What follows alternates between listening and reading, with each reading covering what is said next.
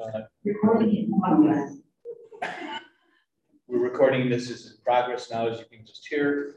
Uh, The subject property, if ap- applicable, has been posted and the adjoining property owners have been noticed. Um, Because this is theoretically a Zoom, well, it really isn't a Zoom meeting, but it's kind of a hybrid.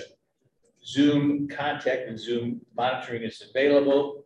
We typically will know that because one calls in, it's all, uh, participation is also available for people to actually use the phone, but they can listen only. If there is anyone on Zoom, please, we'd appreciate it if you use the mute button so that we don't need to hear the dog in the background, door slamming, and what have you. Um, and other than that, I'd appreciate it also if your cell phones are turned off or silenced. With that, I'd like to call to order the July seventh meeting of the Routt County Planning Commission. Sarah, if you would be so kind, let's call the roll. Okay, Steve Warnke. Yes. Brian Kelly. Yes. Andrew Benjamin. Here. Bill Norris. Here. Ben Yeager. Uh, Linda Miller. Here. Susan Franchot. Paul Weiss. Here. And Red Martin. Here. For the record, we have a quorum. Um, Thank you. Public comment at this point in time, anyone who wishes to address the commissioners on any topic that is not on the agenda for the evening, now would be the time to do so. My sense is no one there for that, so we'll just move on to the next item. Approval of the minutes from June second, twenty twenty-two. I'll expect that Commissioners have all had the opportunity to read, read the minutes. Any comments, any corrections, deletions, additions, what have you? Hearing none, might there be a motion to approve the minutes? I move we approve the minutes from June second, twenty twenty-two. Thank you, Brian. Second. Thank you, Ren. All those in favor, please signify by saying yes. Yes. I'm Assuming there's no one opposing, so we'll move on to the next item for consideration. Burgess Down Bed and Breakfast Conditional Use Permit, activity number PL two zero two two zero zero two six. Typically, the way we start this, we like to hear and see the petitioner and present us with a brief narrative. So I'm guessing the gentleman in the last row is probably Mr. Burgess. I'm Jamie Burgess. If you could, well, Oh. yeah, use the podium. It's much more official looking. Right. Official. Uh, This is my wife Rita, she's I'm Um, we've had a house just west of town, I'm sure you've all looked at uh, across from Sleeping Giant School, and we raised our kids there. We both lived and worked in Steamboat for a long time, and then uh, eventually we bought a house in Fort Wyoming, which is off grid and and uh, far from the road. So we like to still use this. We'd like to have a bed and breakfast. We'd like to rent it some. We don't want a full-time roommate long-term. We've rented it long-term in the past, which was a little bit of a nightmare. So that's, that's our drive and our son lives in Steamboat two now, and he's got two little kids, so we're planning on spending a lot more time. That's the gist of it. Um, If you have questions or would like me to elaborate, fine. Very on. Um, any of the commissioners have questions directly for the petitioner at this point? I have a question, just based on some of the information we have. Um, yeah, it looks like you have a barn. We, we've got a brand new uh, garage with a battery studio. And it's referred to, I think, in, that's where I got confused, is whoever did the, um, is it Northwest Consultants?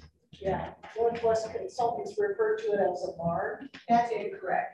Okay, that's what I was trying to Yeah, understand. Travis, he labeled that incorrect. Okay, so that is the garage in the cottage. Yes, it is. Yeah. And does it have the extra two bedrooms in it, like No, it it said the does barn would? No. Okay, great, thank you. I had the same question. Uh, One step further though, it's on one of the maps, it has a round pen and a corral. That's well, saw the barn, that's round pen. It all makes sense, doesn't it? Yeah, you have an outfit going on here. We, uh, so I built that in what, nineteen ninety-one. And, uh, we used to keep our horses there. And, uh, You know, we could. This, we're trying to keep it from falling down. You know, when Heritage Park went in, and Steamboat Two there. You know, horses got run through the fences by some dogs from a neighbor, a distant neighbor. um, That were getting out, he didn't know about it. So that was. You know, that's kind of where our equestrian situation is there. We, we might keep an old horse there occasionally, just for our grandson to ride. I Thought that uh, maybe the uh, bed and breakfast customers were going there. No, So that's no, no, there's no two separate. commercial or equestrian. I don't know if we'll even have a horse there. We could, I imagine. right spot for it. Yes. it. I'll ask one question. Your application notes that there's five bedrooms and three and a half baths. The uh, Routt County Assessor's information states that the house has three bedrooms, two and a half baths. Um, From your application, I noted that the additional bedrooms are on the lower level. Were they built at the time that the house was built, or was that part of an addition later? That was maybe a year after the house was built. Okay. Should be noted that the application, you know, the assessor's office should be updated along with if this, if this permit is approved. And, uh, Mike, this, As it so happens, the assessor gave us an eleventh hour condition to add. Um, that said. Yeah, so the very bottom bullet point, as you can see on the screen, um, the assessor wants to be permitted to inspect the property prior to commencing the operation to update the property. inventory. It should, should be noted when we get applications for review, we send referral to the assessor's office, so we get applications, any land use changes so they are aware. Um, but they take a step further with the condition of approval. That they are suggesting. to. So that's a normal course of events. The condition typically is not. Correct. uh, But. Yeah, I got that part. um, giving them, um, a courtesy notice when we get a land use application, uh, so they are aware of the address and their assessment. Very. Um, staff comments? Um, we don't have too many specific comments on this. Um, it's a bed and breakfast, and as we all know, the, it's not the same as a, as an Airbnb. Generally, short, short-term rentals aren't allowed in the county. Um, but they are, um, they require an owner or manager to be a full-time resident on the site. Um, they don't allow hotel-type amenities like making anything more like a single-family home, or having cooking facilities or public meal service. Um, the the criteria generally allows no more than guest rooms, and because it's a conditional use in the AXM district, that's why planning commission has to do a conditional use permit uh, for it.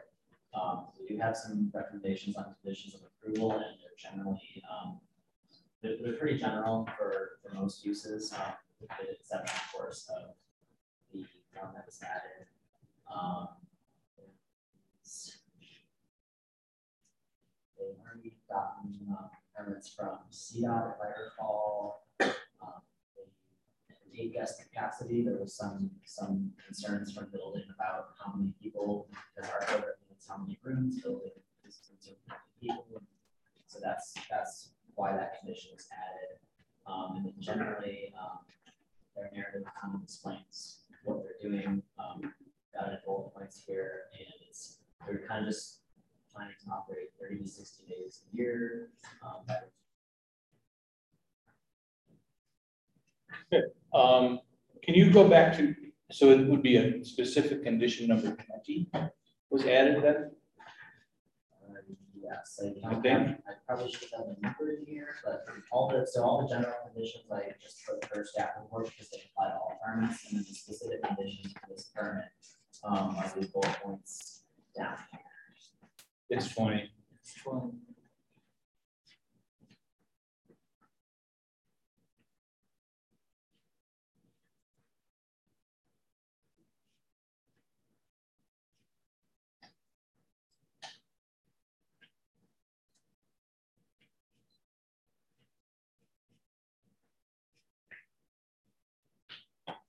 Um, commissioners, questions for either staff or the petitioner? I have another question, I'll ask Michael. Um, As I understood the bear, the, the trash receptacle, they're not necessarily bear-proof trash cans, but they're in a fenced uh, bear-proof area, is that how the trash is handled? You want, want to answer that? Yeah.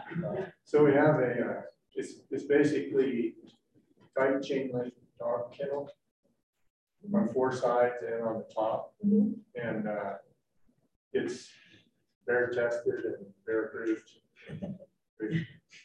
It's got all kinds of pull marks and they've been on top of it around. In twenty years, there's never been a bear.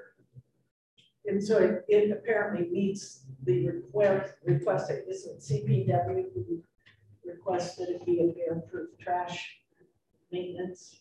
Yeah, and we- that's something we require as well. I think that was one of the general conditions. And it's been determined that this is adequate. then? Yes. Number nine, you're referring to general condition number nine. Well, number nine doesn't really say whether this is an interagency Yeah, any certified receptacle, but shall be stored to prevent wildlife intrusion. You know, I think is the key statement there. Yeah. That, that, that condition was altered to address. Okay. Comments. Yeah. it sounded good, I just didn't know if it meant what we were saying it was supposed to. Anyone else? Um, my sense is that absent, or absent the questions, the roundtable really is required and necessary at this point in time. So with that, Chair will entertain a motion to either approve or disapprove EL. Two zero two two. Thank you, two zero two two. Public comment. Oh, I'm sorry, yes. Uh, public comment, anyone from the public wish to comment on the petition? Ma'am, I'm a petitioner, but I do have a comment. surely, We Have been working on this for probably three years at the very least. Uh, Chris Berkshire was our original lead person, So we had many meetings with Chris. And then, then it came the pandemic and we almost lost interest completely in doing it, as you can imagine. Yeah. And then, and then we resumed it, but, um, we have put a lot of effort and money in it because it took a complete, well, almost a complete overhaul of the leach field and the septic system. And this was all at, because we were aiming in this direction. So I just want you to know, it's not something we just thought of overnight. we understand, thank you. Well, I I close public comment. Anyone else from the public? Hearing none, I'll close the public uh, comment portion. Mr. Norris, you were saying something? Yes, sir. Move to approve the conditional use permit to number PL two oh two two zero zero twenty-six. With, uh, findings back comes with. Uh, general conditions, one through thirteen is written. Uh, specific conditions, fourteen through nineteen, and then twenty added on with Mike's wording. We have a second, we have a motion and a second. Any discussion on the motion? Hearing none, all those in favor of the motion to approve PL two zero two two zero zero two six, please signify by saying yes. Yes. Yes. Opposed, please say no. Chair votes yes. Motion you is accept the added condition? We did, yeah, yeah, yeah, that Who was motion. the second? I'm sorry. I was, That was Brian. the- Sorry. Yeah, he was specifically, we called it number twenty. Okay, Um, you're good to go. Okay, thank you very much. Thank you, sir.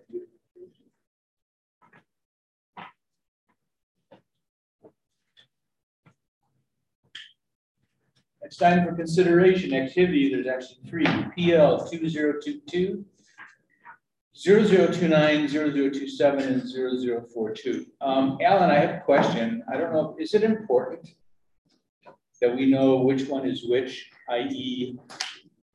twenty, I mean, I wrote down twenty-nine as being lot line, but I don't think that's right. After that, Uh, no, that, that is not correct. Um, is it important? I believe so.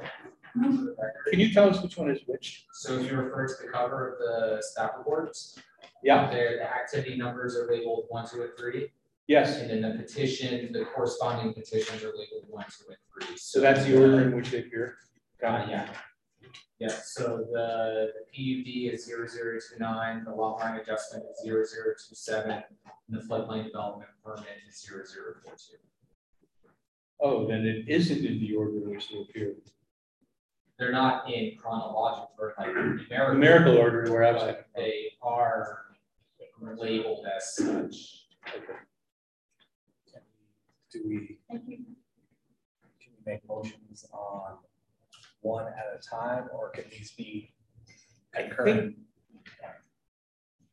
Sometimes we've had to do three separate motions. I think we should do three separate.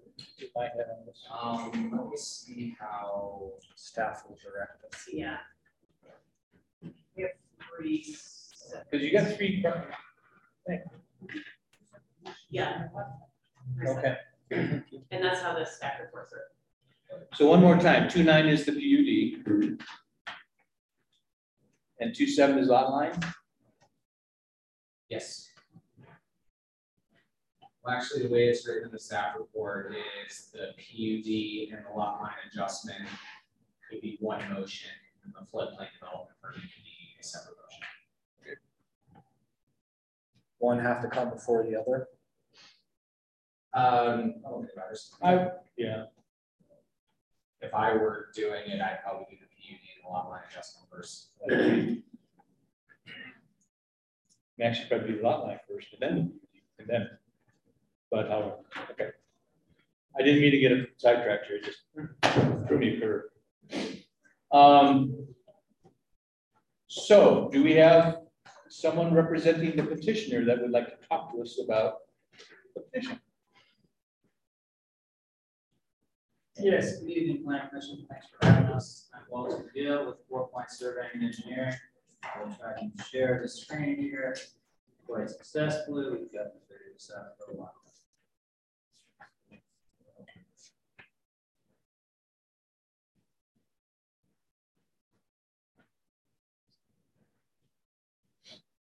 Okay, um, first slide. So we are here at uh, Snow Country Nursery. This is uh, Cindy map here, three three nine seven five is the nursery address. And that is kind of the uh, south lot that we show here in this map. So the current conditions are, there's two parcels here. There's a uh, five acre lot on the north side behind the Christian Center Church with accesses across Doherty Road. So going back to this, that's the bridge that gets to the north side parcel on Doherty Road. That comes in, as I said, on Doherty Road. There's a secondary, the south parcel is four point three acres. It's current snow country landscaping. Uh, snow country landscaping has been in that location probably at least since twenty eleven, uh, and maybe even before that. I can check with Mitch on that. Surrounded by the Christian Center, they have their own access to US forty for snow country. And the property is still owned as one property, there's two parcels, tax properties. They were purchased in twenty eighteen by Mitch Clark was here, he's the owner of Snow Country Landscaping, uh, as well as the other parcel. So what's interesting about this parcel, in your report, is that this particular parcel was previously zoned PUD on the north half and a conditional use on the south half. So it was a PUD with no uses. So what do you propose to do there? Well, you don't have any uses, so you have to do a new PUD. So something that the planning department didn't want to do, and these guys weren't part of that approval, but that's how this property exists out here. So that brings us to where we are today. And today we're trying to get the special use that's all going on in Snow Country, permitted on the Snow Country parcel, subdivide the property in an east-west direction. Shown here, subdivide the property in east-west direction. This is kind of the uh, easterly bank of the Yampa River here. And everything from the east bank to the east will be snow country, a four point three acre parcel. Everything to the west will be AF zoned in a five acre parcel. Uh, Getting us there, we have existing conditions, the Yampa River bisects the property from the north-south direction. Going back on the FEMA here, you can see there's this brown area here under LOMR. That's the proposed building site because that's been raised. It's been approved by LOMR in two thousand eight, and it's outside the floodway.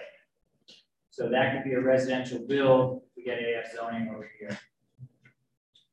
Special use is mostly in the floodplain, it's not in floodway, so that's what's currently going on with snow country there. Um, additional site photos, this again is the flat end of the bridge. Oh. Uh, this is the end of the core trail down here with this crossbar. And this is the A-frame that we talked about relocating onto, it's currently has a leach field, a septic field, which is a mounted system in this upper photo. And then this is the A-frame. And our proposal, we would get an out-of-district agreement for sanitary sewer to come down.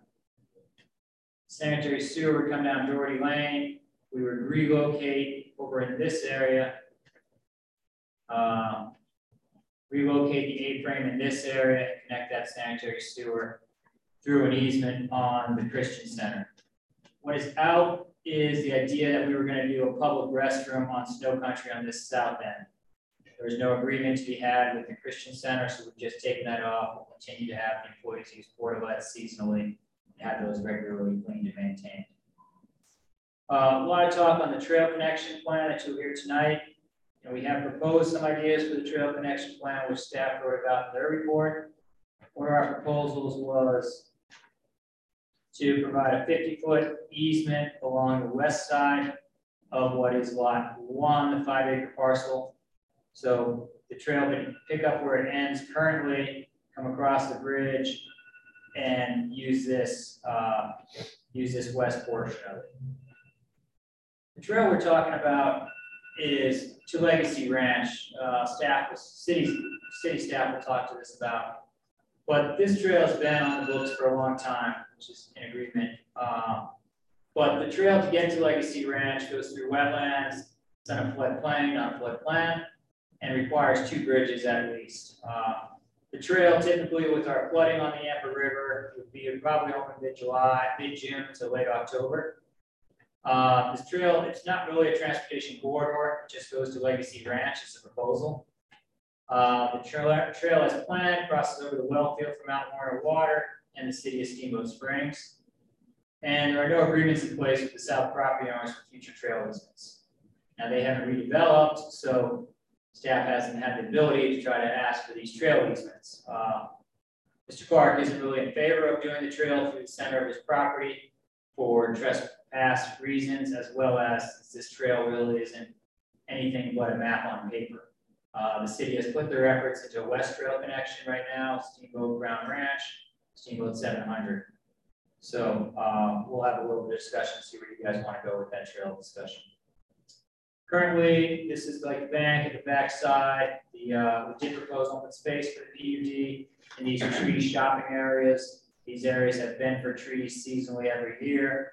On the west side of the property, the current balloon launch activity would end if anybody decides to build a house on that portion. The existing bridge is a private bridge, it's HS twenty loaded, rated, and is used for access on that west side, there's an access easement there. Um, that access easement going back for Doherty Trail, well-established access, but it's not established for utilities. So that required first out of district and then agreement with the Christian Center to get that utility management as well. So um, that's a large overview of the parcels. Uh, staff has a good complete package for you, which you've already read, hopefully, and we're here for any questions as the night proceeds. Commissioners, any questions uh, for Mr. Magill at this point? I just want to clarify that instead of the idea of running the quote trail along the boundary with the Christian Center and then along 40, you're now saying the proposal of the petitioner is to use the bridge and run the trail, trail on the west lot. Thanks for that query. Those are both options. No, not to use our bridge. The city can put a bridge on their part of the trail to the north and then come down and come through our west side of our property. The county could come across where they currently are, come across that access easement, Doherty Trail, and then they could go down the US forty corridor. And We've allowed that in the south parcel. And they, they have an access easement on the Christian Center as well. Anyone else?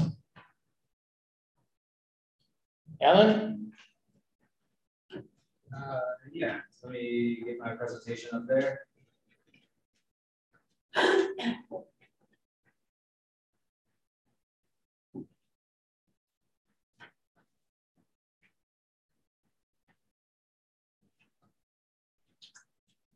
All right, so tonight we are here to consider the uh, several app, several applications for Snow Country Nursery. Uh, the first one being a conceptual slash final plan unit development. Uh, the second being a lot line adjustment, the third being the floodplain development permit. Planning Commission will be making a recommendation to the Board of County Commissioners on these applications. And then we will be going through staff's recommendation and uh, conditions of approval. So just to start off with a description of the site. So the parcel A, this is the four point three acre parcel that is zoned PUD that has no PUD plan in place. To the south of it is parcel B. It's the five acre parcel that's zoned agricultural forestry. And Snow Country Nursery has been operating in the eastern portion of that site since 2011, and they do have a permit for that operation. Uh, this yellow line right here is the, the city limit line. Uh, the core trail terminates at the north property line of parcel A. Uh, to the north of the property is uh, owned by Mount Werner to Mount Werner Water and Sanitation District. To the west is the city of Steamboat Springs. To the south is Mount Werner. And then to the east is the Steamboat Springs Christian Center. And I do want to note that all of these properties are within the watershed protection zone for the city and Mount Werner's uh, wells and infiltration gallery. Uh, and as Mr. Magill said, parcel A is zone PUD, but it has no PUD plan in place, so there are no allowed uses that can, can take place. So this parcel A was rezoned from agriculture forestry to planned unit development in 1995, but again, there was no PUD plan put in place. There have been several applications to get a PUD plan in place, but none of them have ever been finalized.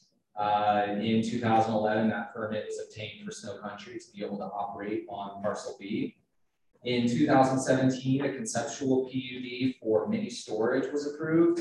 In 2018, the final PUD for that use was tabled pending the city's issuance of the watershed protection permit, which was never issued and the application was withdrawn. In, I think he said 2018, uh, Mitch Clark, who is the applicant, purchased the property from the previous landowner. So, uh, and then uh, last summer, we received a complaint that Snow Country had expanded their operation onto parcel A, which is the parcel zone PUD, and without a, without that PUD plan. So a notice of violation was issued October twentieth of last year, and we are currently working through that with these applications.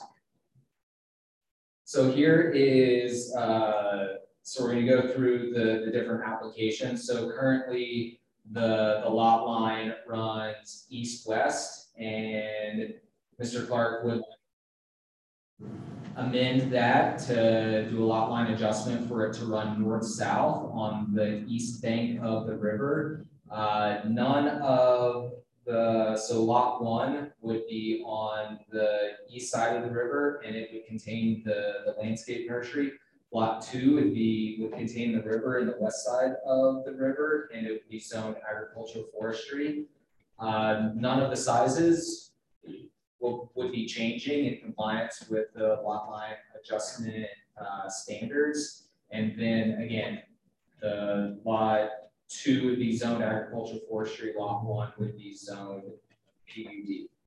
So for the, the PUD, there are the three tree storage areas, as Mr. Magill mentioned, along with the multiple structures, greenhouses, office, uh, the two res proposed residences up here that are on the site.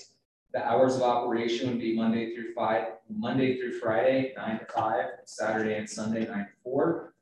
And then he has proposed 30 feet trail easements on the north, west, and east sides, but we will go into more detail on that in, in a moment. And then the floodplain development permit is to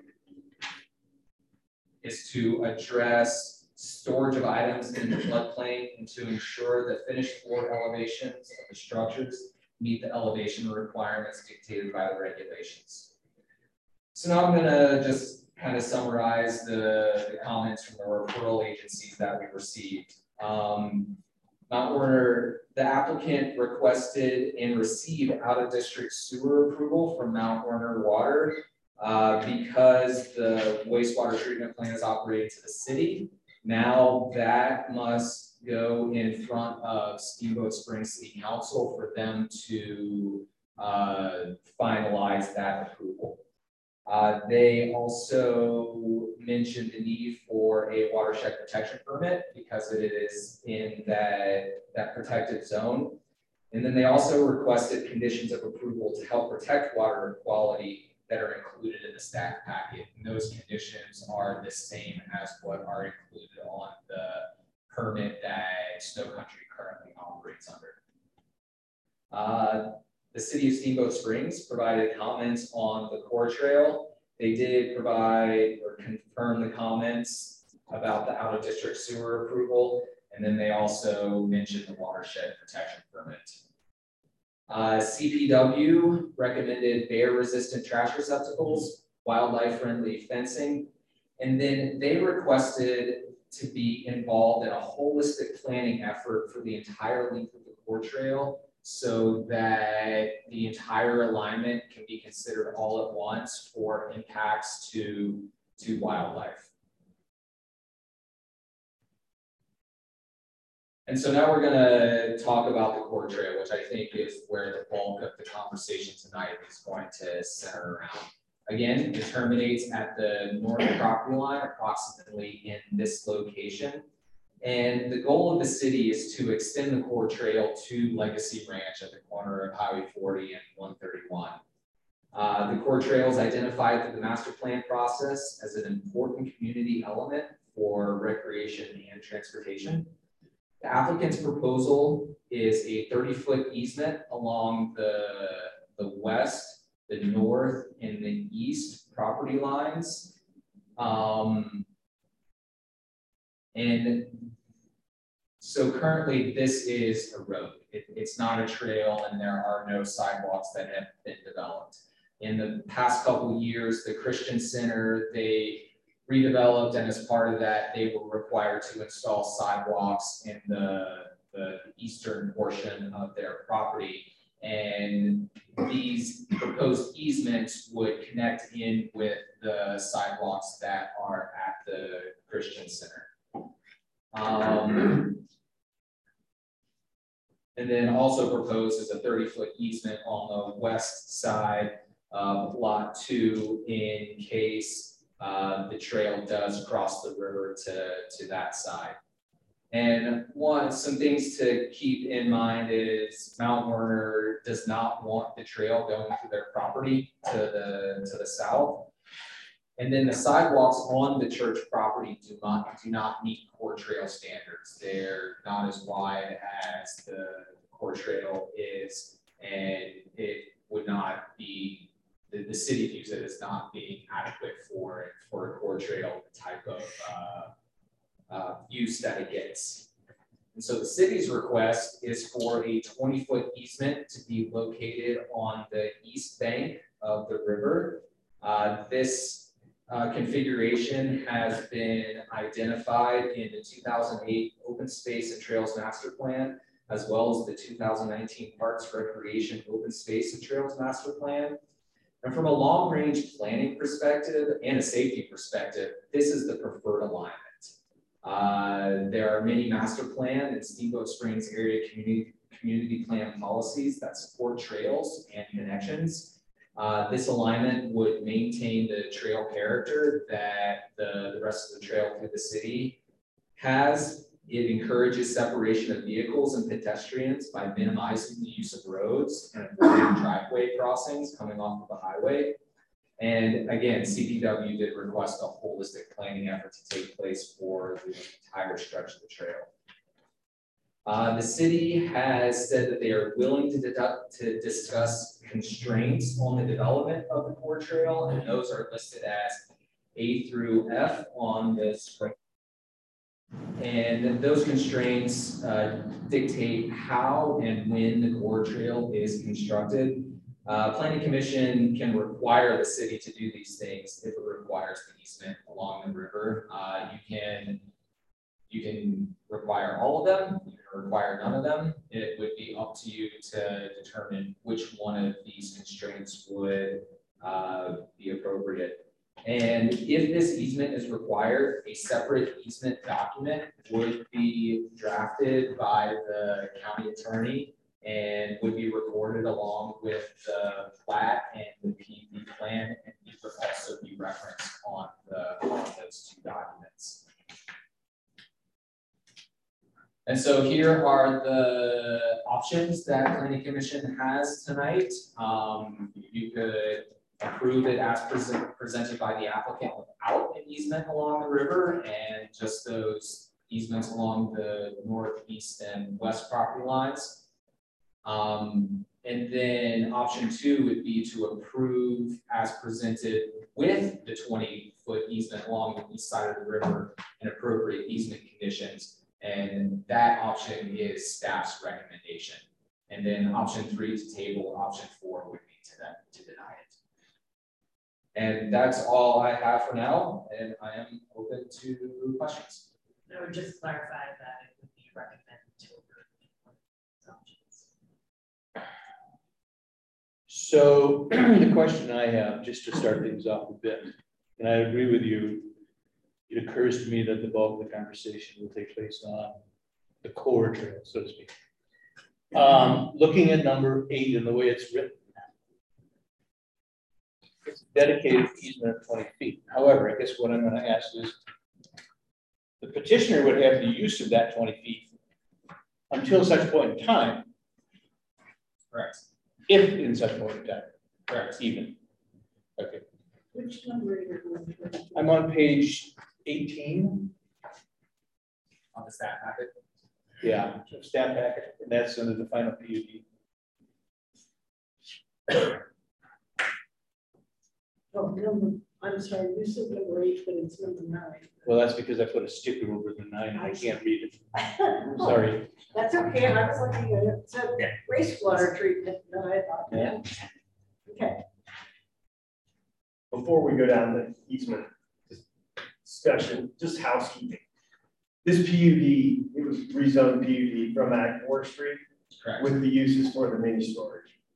Uh, no, it was rezoned PUD and then a PUD plan never got put in place. So the PUD plan process is uh, conceptual that goes to planning commission and the board, and if that gets approved, then you move on to final. In two thousand seventeen, the conceptual PUD for the mini storage was approved, but the final was never approved because the city did not issue that watershed protection permit. Considering there are no additional uses associated with the PUD, why wasn't it, why wasn't it brought back to Ag Forestry? Uh, because that requires consent of the landowner, and the landowner never wanted that to happen. And then that would be tough, because then we would be rezoning something back to agricultural forestry, where with a thirty-five acre minimum lot size, that is only four point three acres, so rezoning would automatically make it not compliance. What additional development rights, single-family development rights are associated with either of these two parcels? The PUD Uh, so. uses this, but So PUD, there's nothing unless there's a PUD plan in place, but the ag forestry, that is single family uses, uh, all of the uses that are, uh, by permit in the ag forestry zone districts. Their existing use is, um, permitted through their, so lot two could have a single-family house. Uh, yeah, the proposed lot two, and I think that is, Proposed lot. I think that is their, their plan. And we've seen proposed houses, we've seen the mini storage, we've seen a couple of different, over the years, iterations of this. And the mini storage, I kind of felt was, it ran into the uh, watershed protection permit issue where we as, All that yeah, we as a board didn't see as much of an impact from mini storage as the city saw from potential flooding. And I think the city's concern was what is being stored in there. There's no way to know what is being stored in there. It could be gas, could be chemicals, could be all kinds of different things that that would, that was their concern. Um, Last question I have.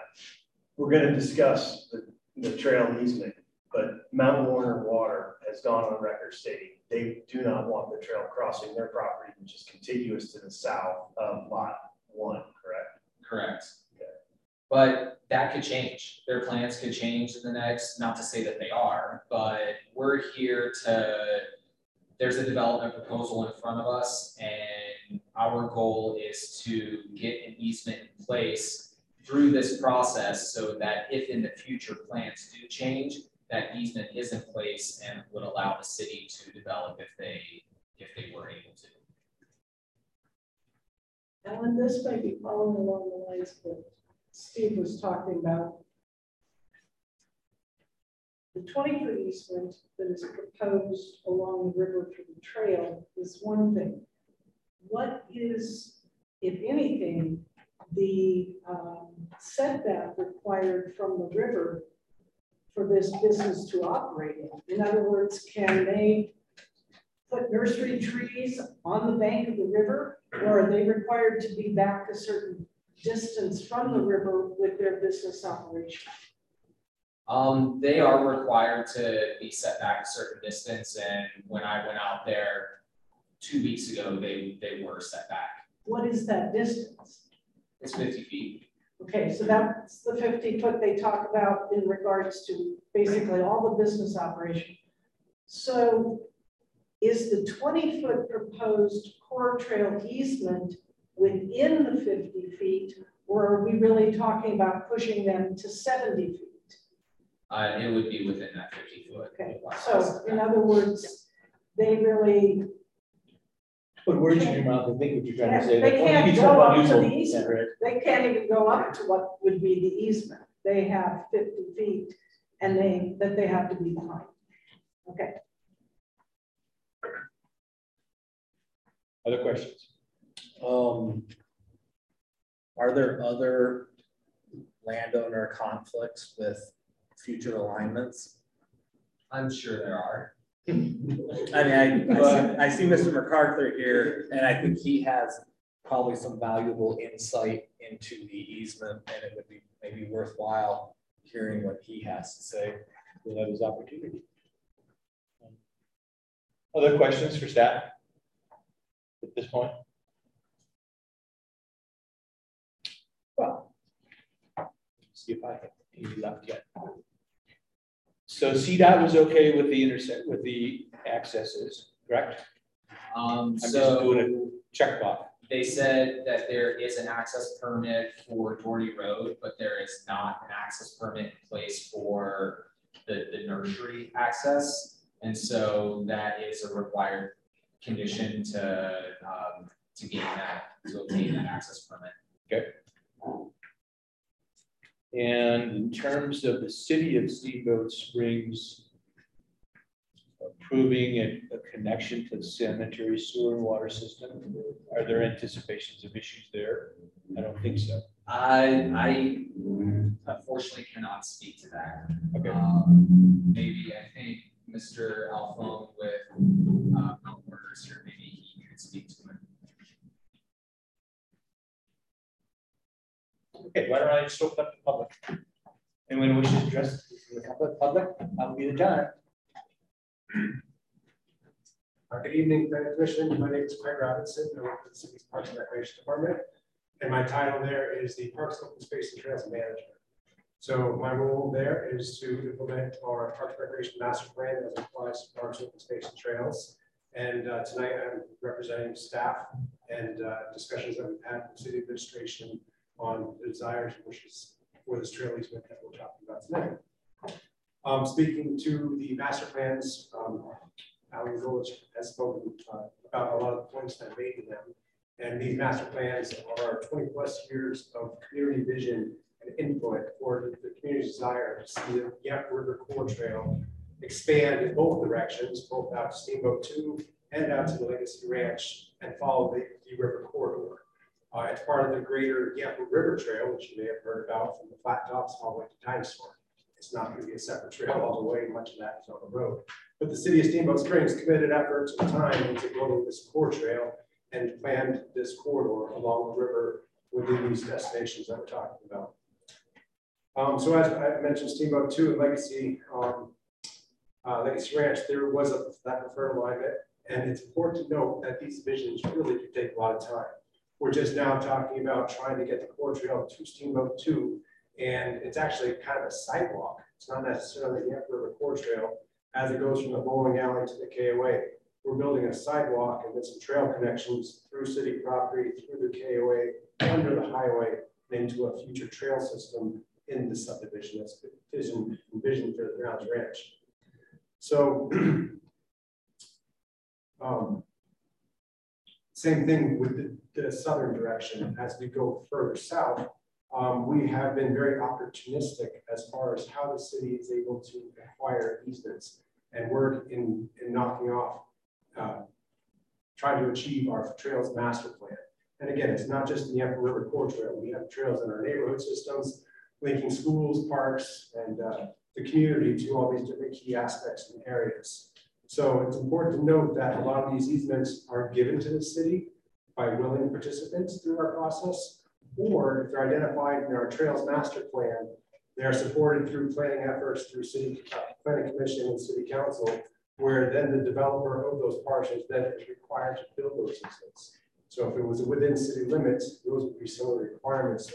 Design, build, and maintain in some cases some of these trails. That's not what we're talking about in this situation. We've had a lot of positive discussions with the applicant and adjacent property owners. And again, it's important to note that these things do take time. Um, whereas, uh, you know, today there may be some, uh, not a lot of support or some, not some support moving forward. Uh, there have been examples in the past with the existing core trail we see today, where someone was strictly opposed to having a core trail within property and within a couple years changed his mind and the core trails will proceed as it goes west through Steamboat. So back to a point that was made, uh, conditions change, minds change, and this is a long-term vision of what we're trying to accomplish. This is just one piece of the puzzle to get us going in that direction. Um, I guess as far as some of those changes or conditions that were mentioned and the city did discuss, I just wanted to point out that the city has never purchased easements and we have not done any combination of trails to date. So that's, that's something we could talk about. Um, if the city were to do this, there are some funds available for the 2A trails committee, which was a tax passed in the city of Steamboat Springs for trail development. And the core trail south was one of the trails identified. So a fair market appraised value could be used to purchase that easement if that was um, condition that was thought to be appropriate. Um, one of the challenges, I guess, with that is once you purchase an easement, you actually own it in perpetuity. So I guess the question would be, how does that impact some of the other points that are made um, as far as timelines and ability to act on that easement? So um, timelines may or may not be realistic as far as 15 years identified. We've had this master plan 20 plus years for both going to Steamboat 2 and to go south, and we're still not there yet. So I'd be a little hesitant to say that 15 years is a realistic timeline. I'd love to see it go tomorrow, but I'm not in charge of the city's purse, the strings, and we don't have the improvements in place, but you're going to take some time to negotiate. um, it was mentioned to work with Colorado Parks and Wildlife. We have done that. We do that with all of our trail development these days, and uh, there's a, a new uh, commitment to partner with them, and we have talked about uh, different alignments with that over time as well. So just wanted to make sure that everyone knew that's not a concern, that's something we can work with. We're certainly willing to work with all landowners to talk about opportunities and how we can achieve this community vision and get the trail out there. And again, uh, just wanted to reiterate again that this, what, what is, uh, whatever concerns are here today, we may be able to work through those to get the trail further out to the final destination for west and south. So there was a lot of discussion. You might have some follow-up questions for me. I'm not sure how it works with this planning commission, but uh... we're pretty informal. Okay. I mean, I have a couple of questions for you, and, and I allow for the fact that you may or may not be in a position to answer the question, but maybe you've got a sense. Sure. There are six conditions um, listed under condition number nine that talk about the city purchasing, the city shall not act on the easement until all easements are in place. The city shall not act on the easement until funding is in place. The city shall construct the trail at its expense. The city shall construct fencing and or natural barriers. I'm assuming also at its expense. And if not acted upon in 15 years, the easement shall be void. That strikes me, I mean, I don't know how you feel, are those conditions just totally unrealistic in your opinion? Um, I mean, it, to me, I, I view this as a, it's a future issue. Yeah, it's not going to happen tomorrow, but I'm just trying to figure out, is this a problem for the city it's written? Again, I think we did talk about some of these uh, as opportunities to achieve this vision. Um, I, I, guess again, I can't speak to the city's commitment and willingness to make that purchase. And uh, as it moves forward with the planning commission, if there is different, actually, uh, planning commissioners, I'm sorry, the board of commissioners, um, if I'll have to come back with a different, uh, more information from city administration. Um, some people in discussions were concerned that, let's just say we can't get out to the ranch and there's a, uh, a different terminus. Would it be possible to build the trail or would there be willingness to build the trail halfway, for example. I, I, I can't, it's hard to speak. Right, right. As far as uh, constructing the fence, we've done that in the past. We have worked with property owners to help mitigate uh, concerns about trespass. So that is something that hasn't happened in the past. Uh, the cost and the expense of building the trail, the city is prepared for that as well. Again, the time timeline 15 years, 15 years goes by fast. I'm sorry to say. Um, so I, I think uh, the city could act on it if easements were in place. They just have to find the funding, which can be another challenge depending on what the economic conditions are at the time. There was a previous easement discussed many years ago, and uh, this the city council was not ready to commit the funding needed at that time. There was two bridges involved, which um, kind of almost essentially doubled the cost of the project. Uh, so the preferred alignment today is on between the river and Highway 40, which we're talking about today. Now, there are some challenges to get out there. I acknowledge that, and I would look forward to future discussions between myself and the city administration with those property owners to see if that vision could be achieved.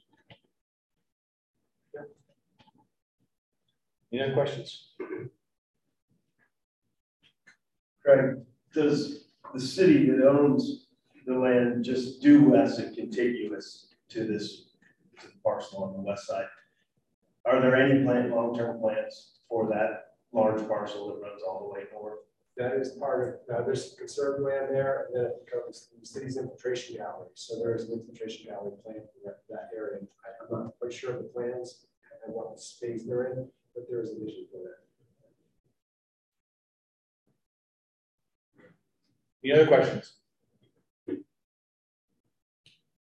Thank you, sir. Thank you, Greg.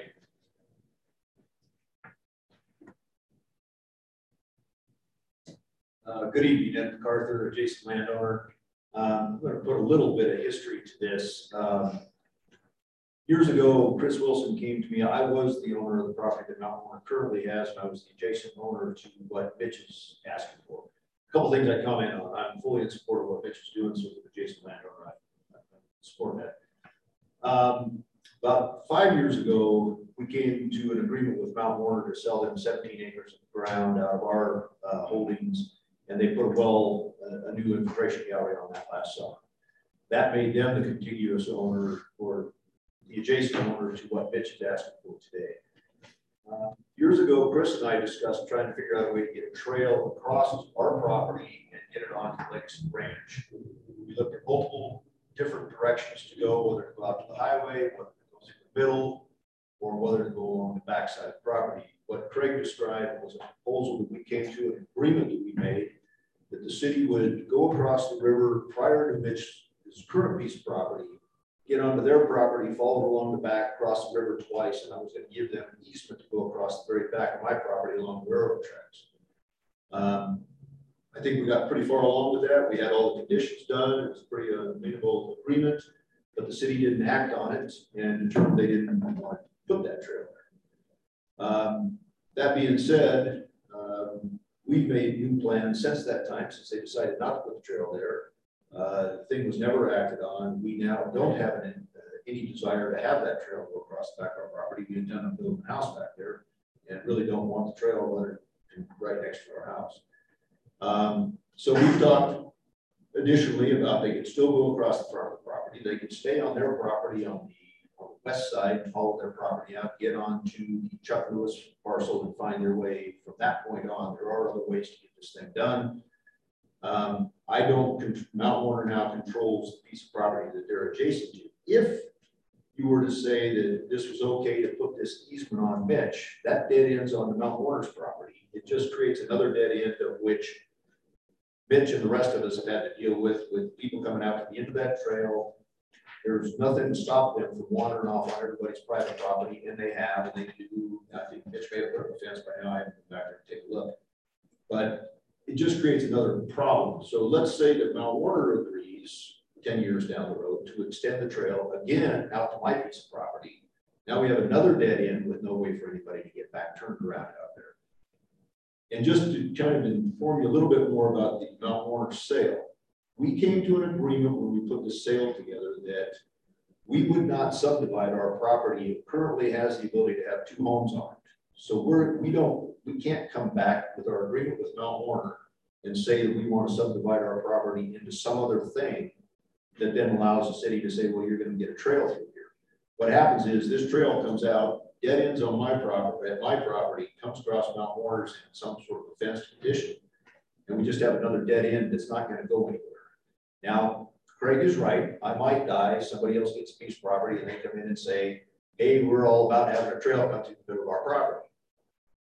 You can make your own conclusions as to whether somebody buys that property, they want it, a, a bisecting trail coming right through the middle of their property. I'm against it. There's other ways that they can get this done. Uh, I'm not opposed to working with them on other ideas, but to put that easement where they're talking about along the river, I don't think that's going anywhere. Mount Werner's not, well, they're, he's right. They could change their mind and do it. I'm not going to change my mind and do it. My kids probably have my property. They probably change their mind and do it. So we just have a trail that goes no place, dead ends at a bad spot. So um, I, I think there's better ways to do this than putting an easement across the middle of this thing and subjecting that to some future problem. I guess before you sit, can you? Can you go to that screen and show me exactly where you're at and what you, because I'm. Uh. Uh, well, isn't that nice? So I own this piece right here, so Debarque is here. Yep. Um, The Stars Ranch is here, and Legacy Ranch is here. So what Chris and I have worked on in the past, I, I originally owned all of this property except for these three acres. So this piece that's sectioned out now right here is what I sold Mount Werner for the well. So what we had talked about was coming across, cross back here on the bridge, come down their property, come over here, they were gonna put two bridge crossings in. And then we were gonna take a trail right along the backside between the railroad track and lake. And bring it on across and then get it over to the lake's property. so. That was a discussion we had years ago. Um, we had a pretty good agreement going at that point, the city decided they, they didn't want to fund it, didn't want to do it. Um, so now Mount Werner owns this piece of property. So to get from Mitch's, you come across here, then you have to come across Mount Werner's down to here and figure out some way to get across my property at this point. Discussions have been had, you can go up here and come down the highway. I suppose you could, if Mount Werner agreed to let you get to here. Um, I personally don't really want that trail running right alongside my property right there. I don't see what benefit it brings to anybody that happens to live on any of those properties. You could bring it all the way down the highway. That's, that's an option. That's available to whoever wants to do it. There's, there's a right of way out there that trail can go. Or in my opinion, it can come back in here and find its way back in here and get back to its, in some other fashion. And the division wildlife have all their say on it. They have a nice path all the way along the river that gives the city owns this, Division Wildlife has a lot of this parcel over here. Be like a better place to do this. Thank you, I appreciate that. And do you have the dedicated easement at all along, just west of the ski lake, east of the railway? Right here, Yes. uh, dedicated easement for. Did you dedicate, did you dedicate easement to the city of Steamboat? The, the thing was never acted on. No. Gotcha. So we, we never put an easement on. We probably wouldn't be having this discussion right now, if it's still an easement, but there's not. And there won't be,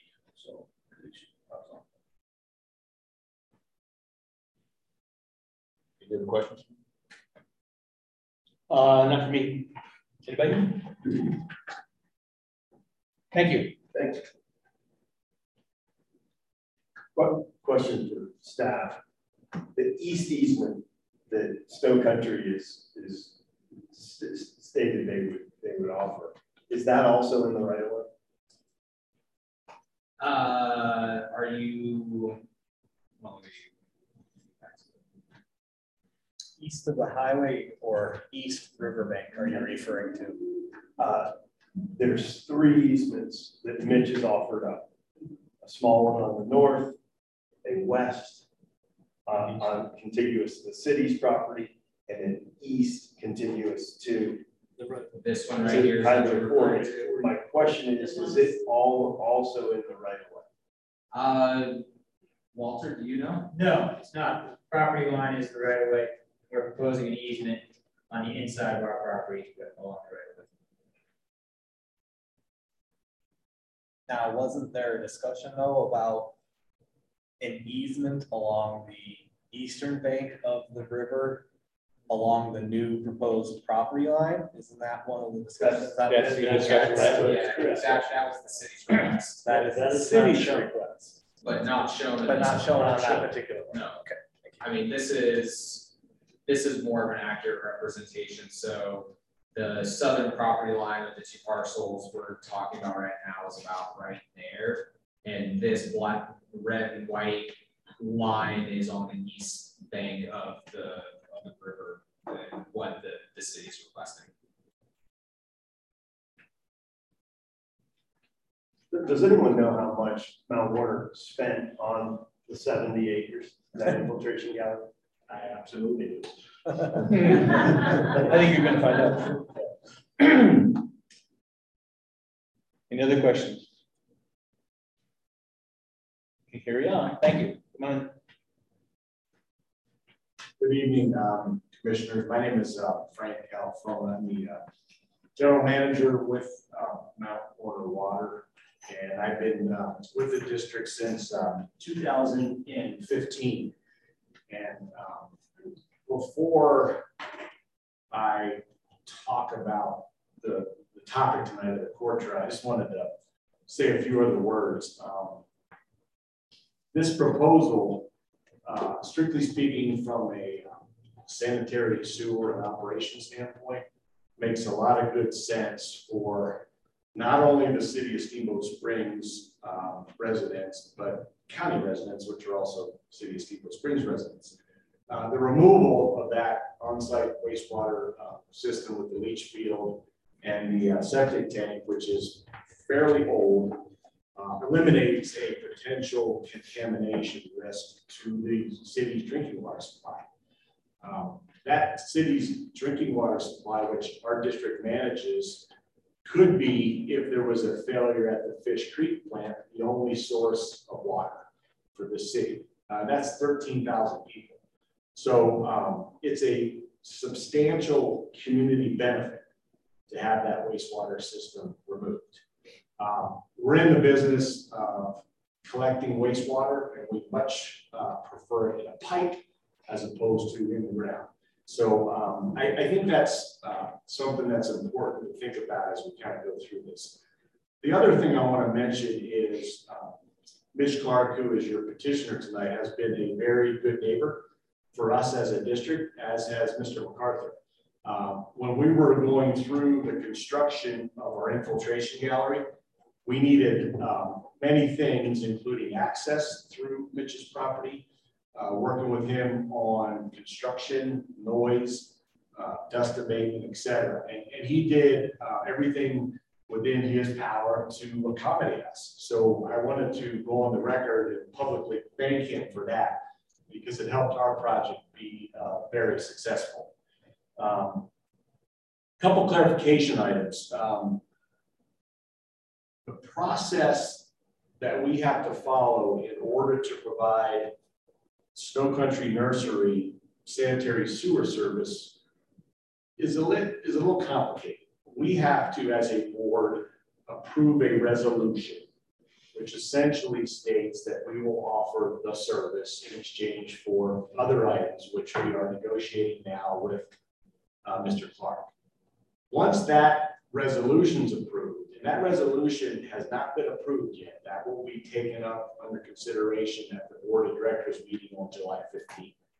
Once that resolution is approved, we then execute what's called an out of district service agreement. And put that in a, a draft form, if you will. Both then the resolution and the out of district service agreement have to be presented to city council to uh, get their approval. And the reason that is, is because we don't do any wastewater treatment. We simply do wastewater collection. And we have a separate intergovernmental agreement with the city of Steamboat Springs to collect wastewater and then the city treats that wastewater. So in order to expand our service area, which essentially this is what this is, we need consent and approval of city council. So that city council approval is yet to be determined and or scheduled. So that could be a couple months out, if you will. So um, I want to just clarify how the process works. So that's what we're doing right now. Um, the core path, um, essentially, if you wouldn't mind, um, Al, can you pull up that um, map, the aerial, that'd be great. So I think it'd be easier for me if I kind of pointed this out. Um,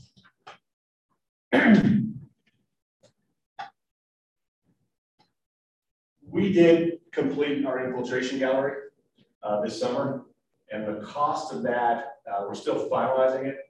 We've got some uh, punch list items to do. It's going to be about $3.5 million. Um, so that's an investment that not only the district participated uh, but part of it was a city reimbursement to the district. Now, most of the cost is the district because the infiltration gallery will be owned solely by the district. But that water that comes from that infiltration gallery must be treated at the plant, the IBF Wells plant, in addition to the city's well. So we take the city's water, treat it, take our water, treat it, put it out into the system. So, that's a great picture. Um, basically, what you can see is this area here is the actual time of construction. Our infiltration gallery is approximately eight hundred feet long. It's two six-inch pipes that are about twenty-five to thirty-five feet deep, and those just intercept the groundwater alluvial from coming from the upper river. And you can see, coincidentally, our path, or I'm sorry, our gallery is somewhat consistent with where the city is intending to put the core path or wants to put the core path. Um, that causes us, as you can imagine, great concern.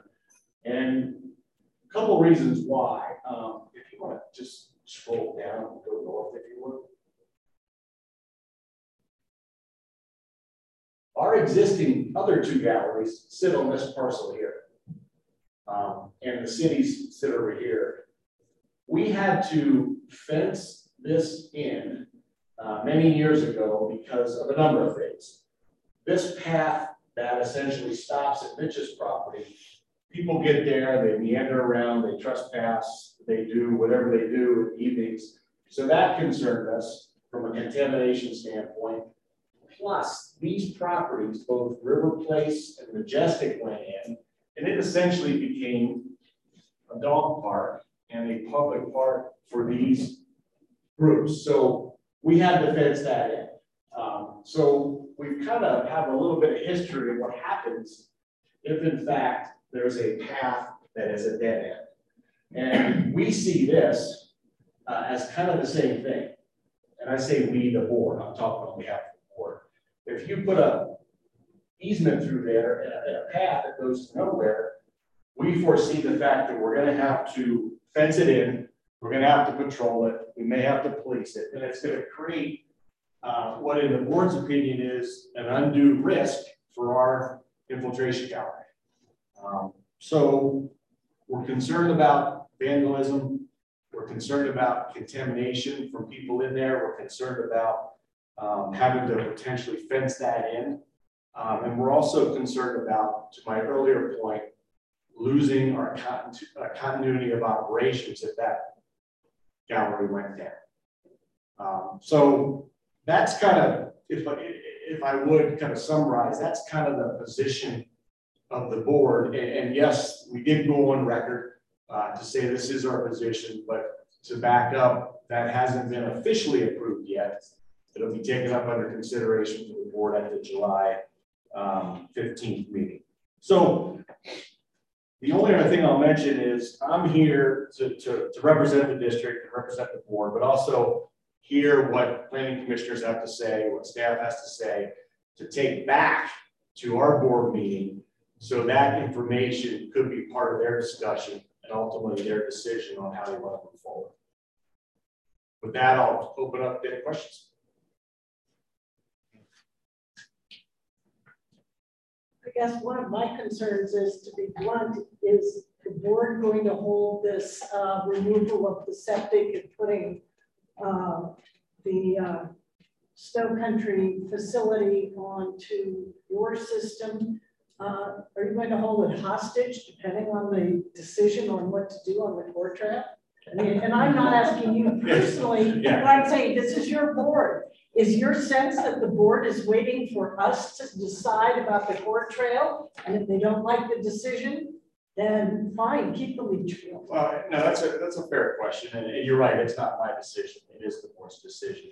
And, and what our board decided at the last meeting of theirs, which was May twentieth, was they wanted to come out with a position on this core path, because we've been talking about this core path for a long time. And, and I thought it was prudent, as did the board, that they come out with their position, which is what we decided that to include that language in that resolution.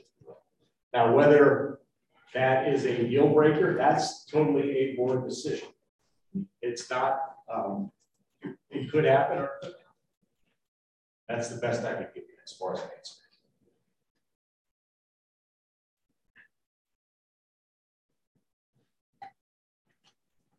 Any other questions? Thank you. Thank you. Yes, sir. Good evening, Chair and Commission. It's been a while since I've been in this room. My name is Chris Wilson. I reside at 2920 Apres Skiway, Steamboat Springs, Colorado, 80477. I'm here tonight as a concerned citizen. Um, I served uh, with the city as uh, originally trail coordinator uh, when I first came to Steamboat in 1991 and uh, then was uh, Parks and Rec uh, Director for a number of years. Um, I uh, want to be brief on this. Uh, let's start with, I support uh, the staff's recommendation in your packet. Um, I also want to give you a little bit of history. I've been working on all the plans that you've talked through um, as an employee and then as a, an interested citizen.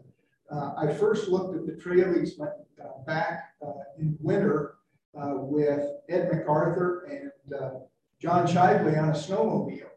Uh, and we rode out looking at the, the trail possibilities. And John Shively told me, there's no way that we're ever going to get a trail out here and you ought to give it up.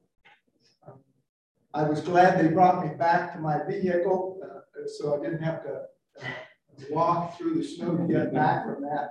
Um, and I appreciate uh, the time that they took looking at that. Many uh, community meetings, uh, long work, uh, and uh, Ed MacArthur and I still talking over time about this property.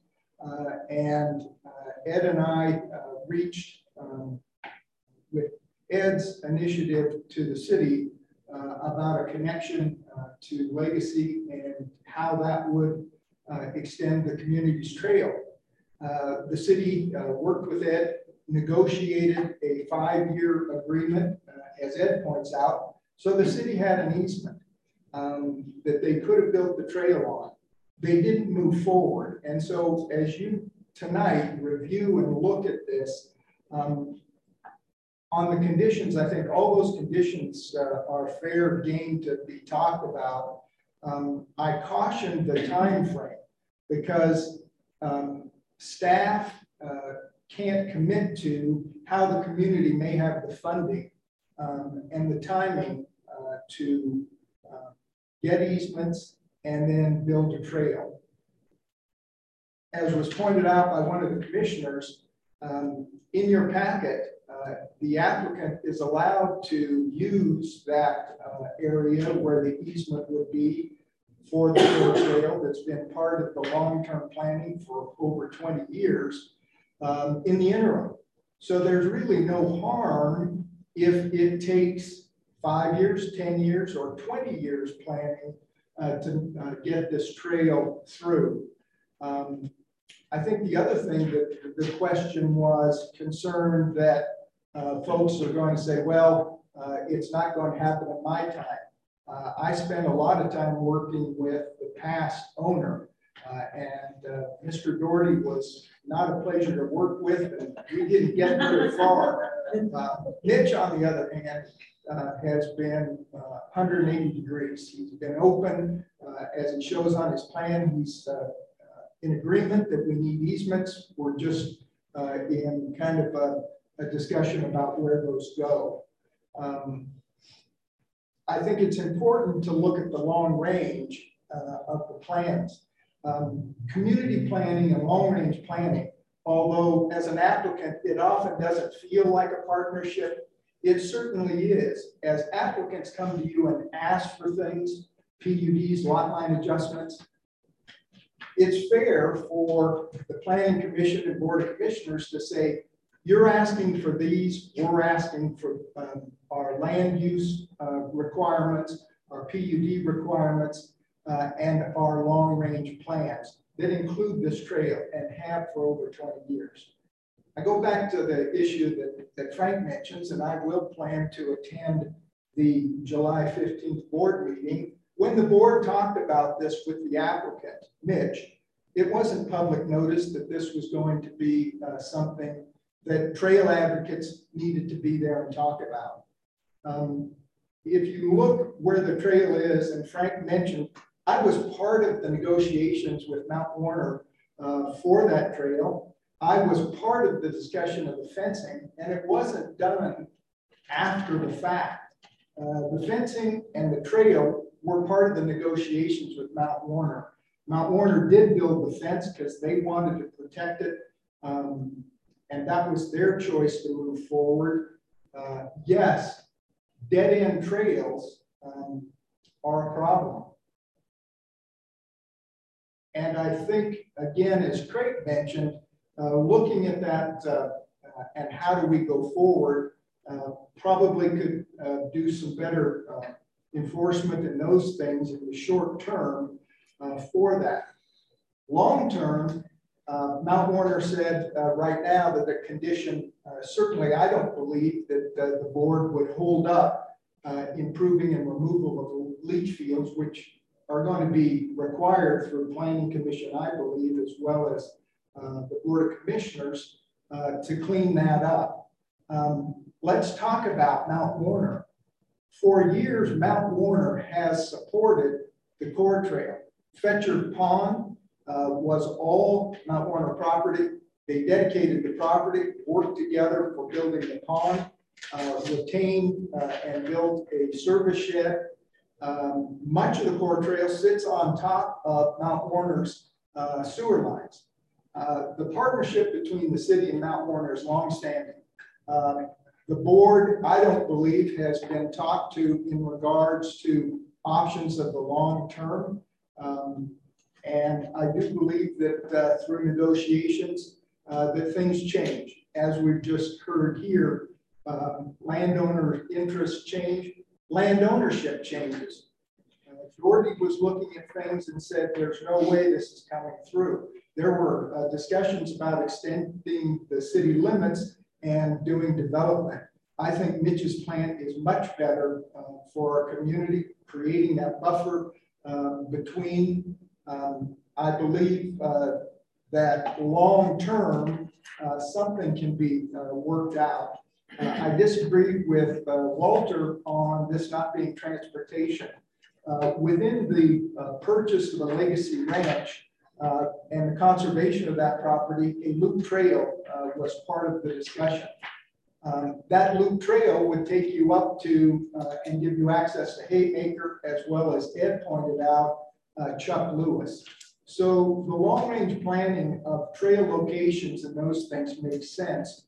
The short term planning um, needs to happen with landowners, Mount Werner Water, and talk about where uh, the further extension may go that creates less impacts and solves problems that uh, Frank pointed out uh, for their concern as a landowner. All things that are done through the public process um, if we didn't have this public process of PUDs, lot line adjustments, planning commission reviewing those, as Craig pointed out, we wouldn't have sidewalks, we wouldn't have the core trail, certainly. Um, Mitch and I discussed the two bridges uh, as Ed and I had, um, and I'll refer to um, Bob Enever and um, Fish Creek Mobile Home Park. When I first started negotiating that on that behalf of the city, uh, we were told uh, that they we could not go through Fish Creek. Um, wasn't going to happen. We were doing a design where we would bump out under the railroad tracks, parallel to the railroad tracks, under the railroad tracks again uh, by Alpine, uh, and then go. Um, David Travis uh, was alive at the time and, and talked to the Enevers and said, hey, the city is talking about working with and paying for an easement. Now, we didn't end up paying for the easement. Bill Martin, uh, council president, came to Fish Creek Mobile Home folks and said, we want to put this trail here. It makes more sense. It's more economical and it's a better location. Fish Creek Mobile Home Park folks that were along the river didn't want to lose the river backyard. And so the city compensated them for decks um, buildings, saunas, uh, hot tubs that were there. Uh, and those folks, most of them took that money and ended up moving into condos and things uh, permanently. Um, so again, this idea that things can't change, that things uh, can't be negotiated um, is unfounded. Uh, and as Mitch and Ed and Enevers, um, Gordon Campbell uh, told me on his place now, Timberline, that we would never get through there. Um, and then he came to me and he said, my granddaughter's got me out walking because my feet and legs are bad. I use the core trail. Come, let's talk about how we get through my property. So I believe that through this process, we can come to uh, something that meets the long-term planning, that meets the needs of both the property owners as well as the community uh, if we uh, look at the recommendation uh, as proposed from staff uh, for this um, future uh, River Core Trail extension. Thank you. Thank you, sir. Uh, before you sit down, you started to go in a direction, and maybe I misunderstood it, but I kind of got the impression that what's being proposed or being considered at 15 years wasn't long enough. Did I get that correctly, or did I just miss something? No, um, to, to me, pulling a number out of the air is 15 right or is 20 right. Um, Ed and I uh, had negotiated a five year. Obviously, five year went long enough on that. Um, so I would recommend no uh, timetable, given the applicant can use the easement area as you show, even though it's in the floodway, with them being willing to move trees if we're getting flood uh, warnings. Um, the trail goes within the setback that he can't build on anyway. If it takes 20 years for us to build this, then the applicant gets to use uh, that easement for 20 years with no harm, no foul. Um, if though uh, we're able to get that negotiated and done and not have a, a dead end, uh, within five years or 10 years. This isn't on the, the city's, uh, as I looked at their capital campaign. Uh, going west of the Brown property is the, their highest priority. And yet, we're talking about a community in perpetuity, we hope. Uh, and so giving a timeline that really sets maybe a false end. Um, the timeline I feel uh, would be something that um, may not be able to be met um, within a 15 year. Uh, Alan, quickly, or Christie. PUD can be amended, but it cannot be amended by anyone other than the owner of the PUD. Uh, yeah, the county, unless there is a complaint or a concern with something that's going on on the PUD, the the county doesn't have the ability. And, and obviously that, that goes to the fifteen year thing. The only person that could extend that, the fifteen years would be the petitioner. In all Unless- likelihood. Yeah, yeah, unless they came back for a redevelopment plan and then we would, you'd be having the same conversation here. Okay. And so, and just that fifteen years, yeah, it was pulled out of the air. There's nothing, there's nothing to base that time frame on. Uh, it just felt like, uh, an, an appropriate time frame, but uh, planning commission has the ability to impose any time restriction or time, no time restriction, uh, as well as any of those requirements that are, that are listed. But, but to be clear, A through F are all kind of conditioned upon each other. So you've got a basket of tasks that has to take place before this can go, if I'm thinking correctly. Correct, these are recommended conditions um, for the easements, so. uh, I'll, I'll, look at them all. But They're recommended uh, conditions of approval, which uh, you take or leave, you could amend.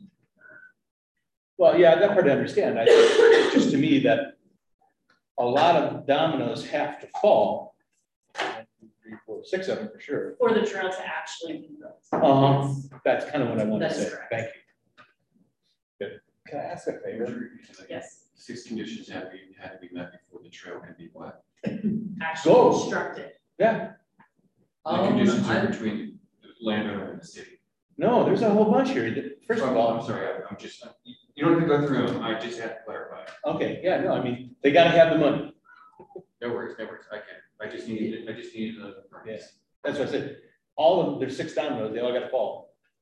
I mean, I think it could be argued that they all six don't necessarily have to be in place. Um, I mean, you could require the easement without compensation. The other five could still remain. Um, they, you could not require the easement to be constructed until uh, like B, so it says all easements are, shall not act on the easement until all easements are in place. If they get funding for a portion of it, and that's not a requirement, they can build a portion of it. So I, I, it could be argued that they, each one could stand on their own and not all six of them are required for the other five to, to be effective. But as written. But as written, the way they stand presently. Uh, so these were just, these were all of the options. I don't know if planning staff has a recommendation on which ones to use. That's why planning commission has the tough job of, uh, making this decision. That's why we get paid the big bucks, is that what you're saying? Chair would say. Sir, I have a question for Mount Werner Water District. Sure. Frank, when you all were permitting the filtration gallery, did the city present their request for an easement through your new seventy acres at the time? Uh, nothing formally, um, even before that permitting was taking place for that gallery, Craig and I have had discussions about that, so, but no, nothing formally was presented. No formal position Can I ask a favor? As much as I love the mood lighting, as horrible as my eyes are these days, I forgot my glasses. you want mine? No, we- you can't have We, we can make that happen. Can we have some lights? Thank you. I'm just having a hard time seeing these days. Oh, thank you. Oh. There goes the mood. Yeah, sorry, sorry to kill the, the mood, guys. I know, totally. Just in time for Thank you. own table. Thank you. Yeah. Anyone else from the public wish to speak? I mean, we're gonna kind of keep this a little bit of an open forum, but formally I have to end it. Can I speak on, uh, from Zoom? Cedar Beauregard, I believe, is online. Yeah. I'm sorry. Can you guys hear? We hear Hang you on, I can. Yeah, I just unmuted myself. I would just like to briefly make the point that if we made it a criteria to never have a dead end trail, we would never have a core trail. You know, it's it's it's been a dead end the whole existence I've been in town, 50 years. There's always been a dead end and it's gotten quite a bit bigger. So I would just I just see a little bit of a false uh, logical narrative with the dead end issue. And I and uh, considering all the other concerns with McCarthy and the and the uh, infiltration, I would encourage adding the as many easements as you can, just so that you can gain options in the future. It'd be nice to be able to come down the river and then maybe out to the road or down the river and across the river, you know. So I would encourage you guys to give our our community options into the future and extend that future option out as far as we can if if uh and maybe not even have a any kind of timeline would be my preference so thanks for your thanks for receiving my comment Thank you, sir. Do we have anyone else? I don't see anybody else. Okay, then I will close the uh, public comment portion. Um.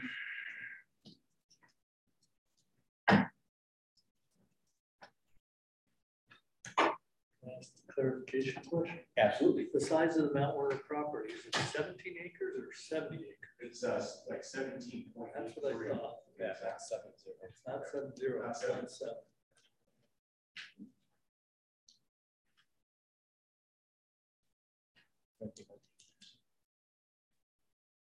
roundtable. Andy, Okay. well, you're good. Yeah, I mean, I, you know, in general, um, I support the petitions. I think what's being asked for is really straightforward and complies with, uh, most sections of our landscape master plan. When it comes to the easement discussion, um, I'm having a little bit of trouble understanding the preferred alignment. Maybe it's from a, a cost standpoint, but from an experiential standpoint, it seems like the access along the river and through some of the already public owned properties along that way seems a little bit more appropriate to me. Um, and a better experience, uh, gaining additional access to the river would be really kind of nice. So I'm not, I'm not necessarily keen on making a bunch of easements through the middle of the property, um, especially the one along the river. That one doesn't really appeal to me. Um, and if anything, it's the back of the properties. Um, So, so just to be clear on what you're saying, Can we bring up? you like the, the, the one that would require two bridges, I think, in my head. I understand. Well, maybe not, I don't know. Yeah, I, a number of bridges, crossings, whatever has to happen. It's already public, public, you know, city-owned property or state-owned property. Well, I don't think that's quite true, is it? Uh, We're gonna so, bring up the option. The one, the option, the the option one, yeah. yeah, so this, Yeah. this parcel over here is mostly all like public land, correct? A Big parcel over on this side. And the other question I have for you is, how come your layers show more rural imagery than the layers that I see on? We have a special. Yeah, how do I not get to log into that? I hate seeing thirty-year-old hair trees. On your other public. That's horrible. So isn't this public? Yes. Yes. Yeah, that's the city, that's the city, this is the state, State, that's Chuck city. Lewis. So you still have, how do you deal with that area right Well, the there? railroad's an issue always because they're difficult, but, but I don't, I, it's not any more difficult than what I believe Ed's stance has been for many years, and the fact that you guys made any progress on that. Alan, can you bring up the one that, I hate to do this, Jake, can you bring the one that shows the proposed easements on the petitioner's properties? By the applicant. Sorry, The, the, the, the Yeah, the one that has the different the options. petitioner's proposed easements, yes. I So, because there's one at the west end, and that'd be parcel, I no, believe it's lot option two. Three that, not that one. uh, that Andy is referring to. Yeah, the west edge of lot two in my head, there you go. There you go. Like the back, the, the, the western edge makes perfect sense to me.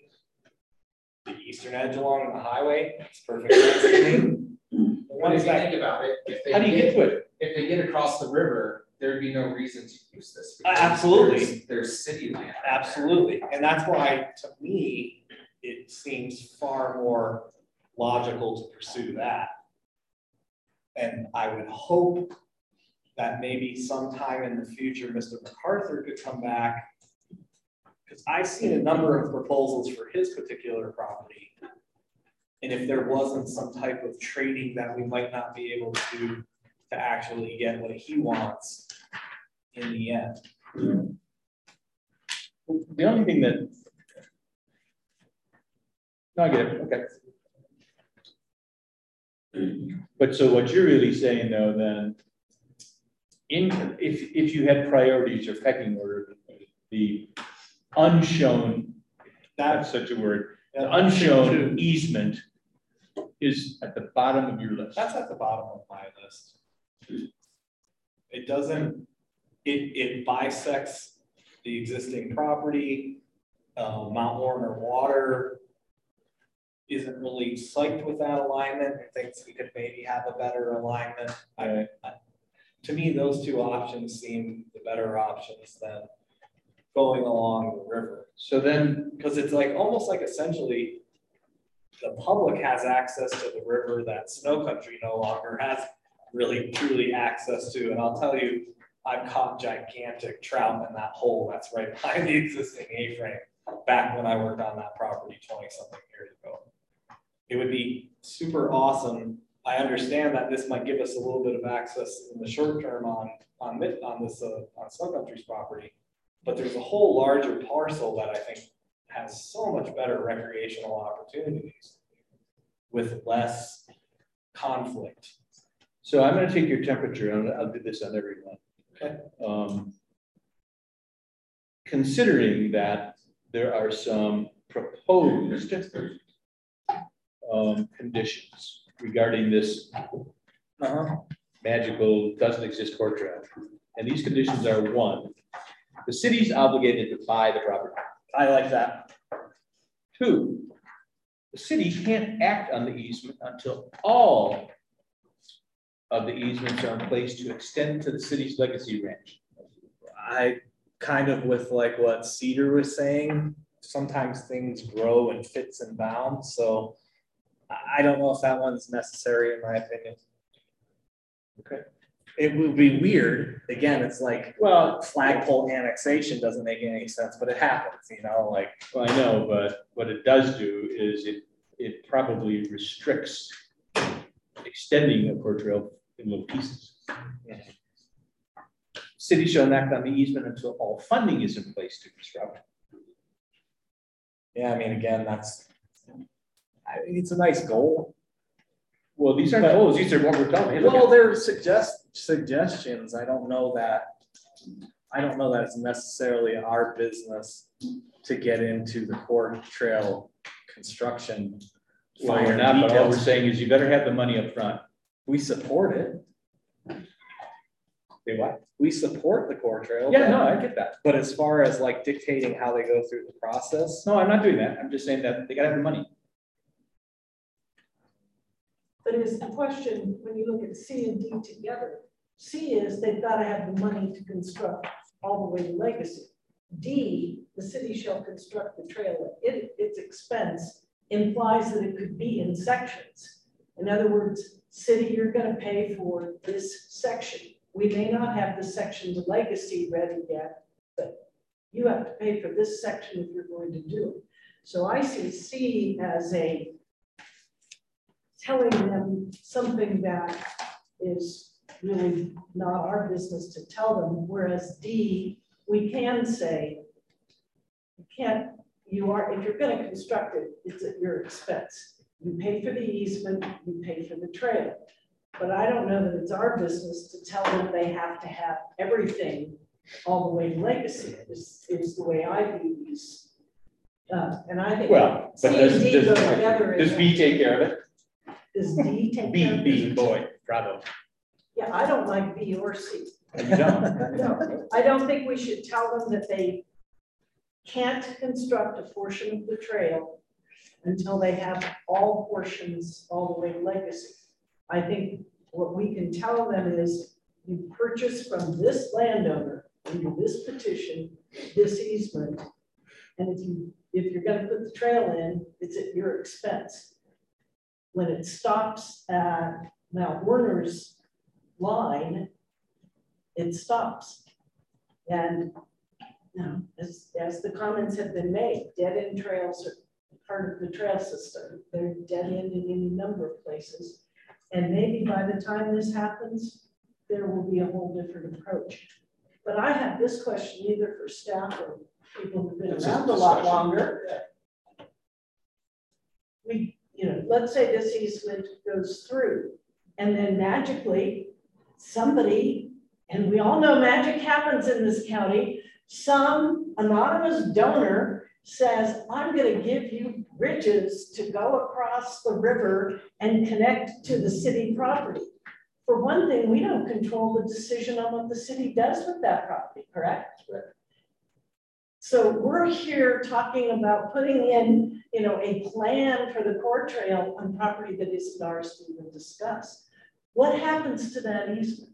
That's my, let's say that magic happens. The anonymous donor comes in, donates the bridges. Core Trail gets to go over to the city-owned property and, you know, Union Pacific magnanimously lets it cross the line down at the bottom, who knows? But Has anything happened other than the city put out money for an easement that they never used? Is, that's the worst that happens, right? They, it doesn't preclude And from, the other from a options. petitioner standpoint, it's of no value any because he can't, fifty feet within the. He can't use setback. Yeah, he's got The the 20 's setback within And he's 20 got 's some money right. for properties that he can't use. I, I have a question regarding the setback. He's not allowed to put improvements in the setback, but he can set trees in the setback along the rivers. They're not permanently installed. Right. I think that's true. Yeah. So he can use the property Right, right. for his business. Yep. I think that's, he can't put his house within or a permanent shed. Structure. Structure or something of that nature. But, you know, again, let's make sure everything's on the table. He can mm-hmm. use the property for oh, his business. I've got a question for staff. I'm struggling to figure out where this easement request came from, other than the city requested it. That's where it came from. So really, I'm sorry, I'm just absolutely aggravated with this. Because, yeah, it's definitely more beautiful along the river, without question. But where, who requested it, did, and how did that get put in front of us? When, in, in my thinking is, yes, it's beautiful along the river, yes, there's an easement there, or a- a setback, blah, blah, blah. But really, in thinking forward in, in government, I have to be on Andy's side, where why wouldn't you want access to your, to your property faster and create more of an amenity for the public, rather than having to go through a- two lifetimes of trying to put it into this trail? So we send out uh, referrals to all of our referral agencies and the city responded. Uh, Typically, we support all of our referral agencies and the conditions of approval and the comments that they make. Uh, I think it's, uh, I- through the master plan process, we've heard how important the master plan is and, or how, how important the core trail is. And then the city citing the two plans that I quoted, one from two thousand eight and two thousand nineteen, showing that the community supports this as well. Uh, staff thought that. Okay, slow down, would- slow down. Let's go back. The city supports the core trail without question. I support the core trail. I don't think there's a person in this room that doesn't support the core trail. What we're talking about is the, is the core trail going through this guy's property to maybe never have the loop that would be so wonderful to have in no time at all to swing through Legacy Ranch or whatever the ending point is. Be, wouldn't that, um, is, let me, let me, I'm sorry, I'm gonna start over. As, as, a as a panel, can we make a decision of whether, whether we prefer the core trail ourselves to go through this property and open across as Mr. MacArthur, or whatever gentleman's name would be, I apologize if I like that. Um, and he's saying that that's never gonna happen in his property, and it's probably not gonna happen in his kids' properties, lifetimes. So that to me is a detriment to the community as a whole for approximately hundred years. And I would love it if somebody smarter than me at the table would show me where I'm wrong. What do you think that requiring the easement would be a detriment? I'm just, I, I'm trying to understand what you're. Well, I'm trying to understand why, why we have to give an easement through this position when the city can make that negotiation later. Uh, because the, well, the city can't, It's in the county property. because it's in the county. Why do you, so, so, so, um, keep going, I'm sorry, I turned off my apologies. Back up one moment, isn't Yeah. the ski lake in county? That's county. Right. Yes. But there was an easement written by the city for a period of five years that expired, the MacArthur piece. You know, I guess what I meant was that the, the city can't require it through a development application. True, okay. Whereas So- if they so- had annexed, annexed this property in, Well, It- oh, it oh, would have well, been well, whole that- that's- I didn't want to go discussion. there, that's, let's not go there. You can't- But as I understand it, I can sell an easement through my property to YVEA at any time.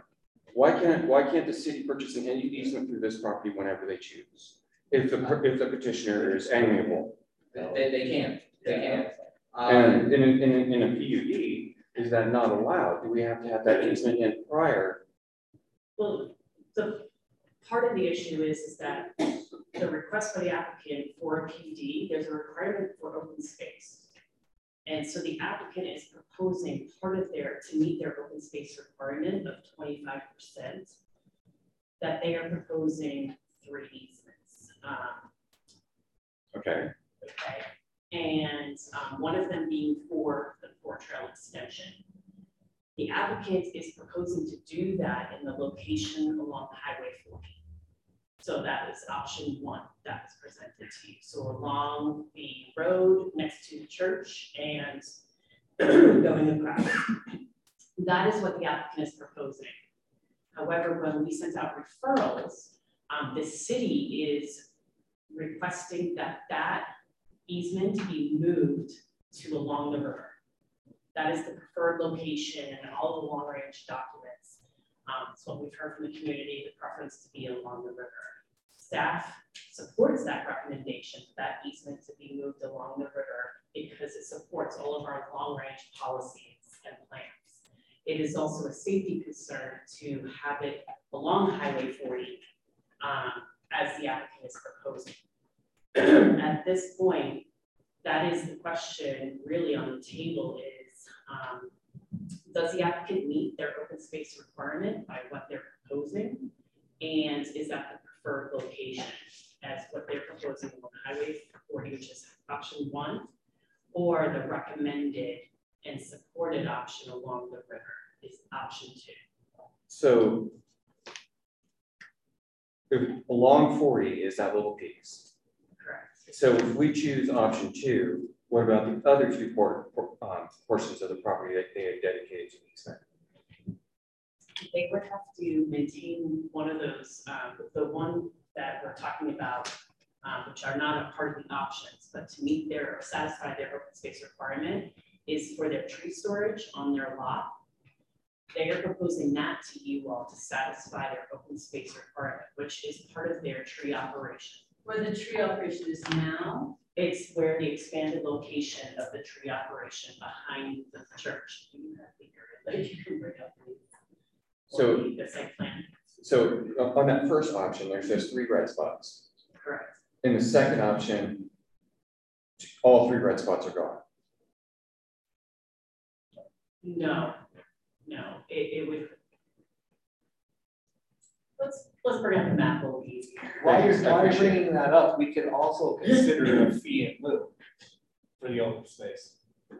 Uh, no. not in No, the PUD. not on the PUD doesn't allow that? Man, the PUD is tough, isn't it? I mean, again, I, the, the benefits of the PUD, it's much more onerous on the applicant, but it usually gives a better product in the end. I firmly believe that. That's been supported, I think, by some other questions I've asked in other municipalities. So I'm a big fan of the PUD process.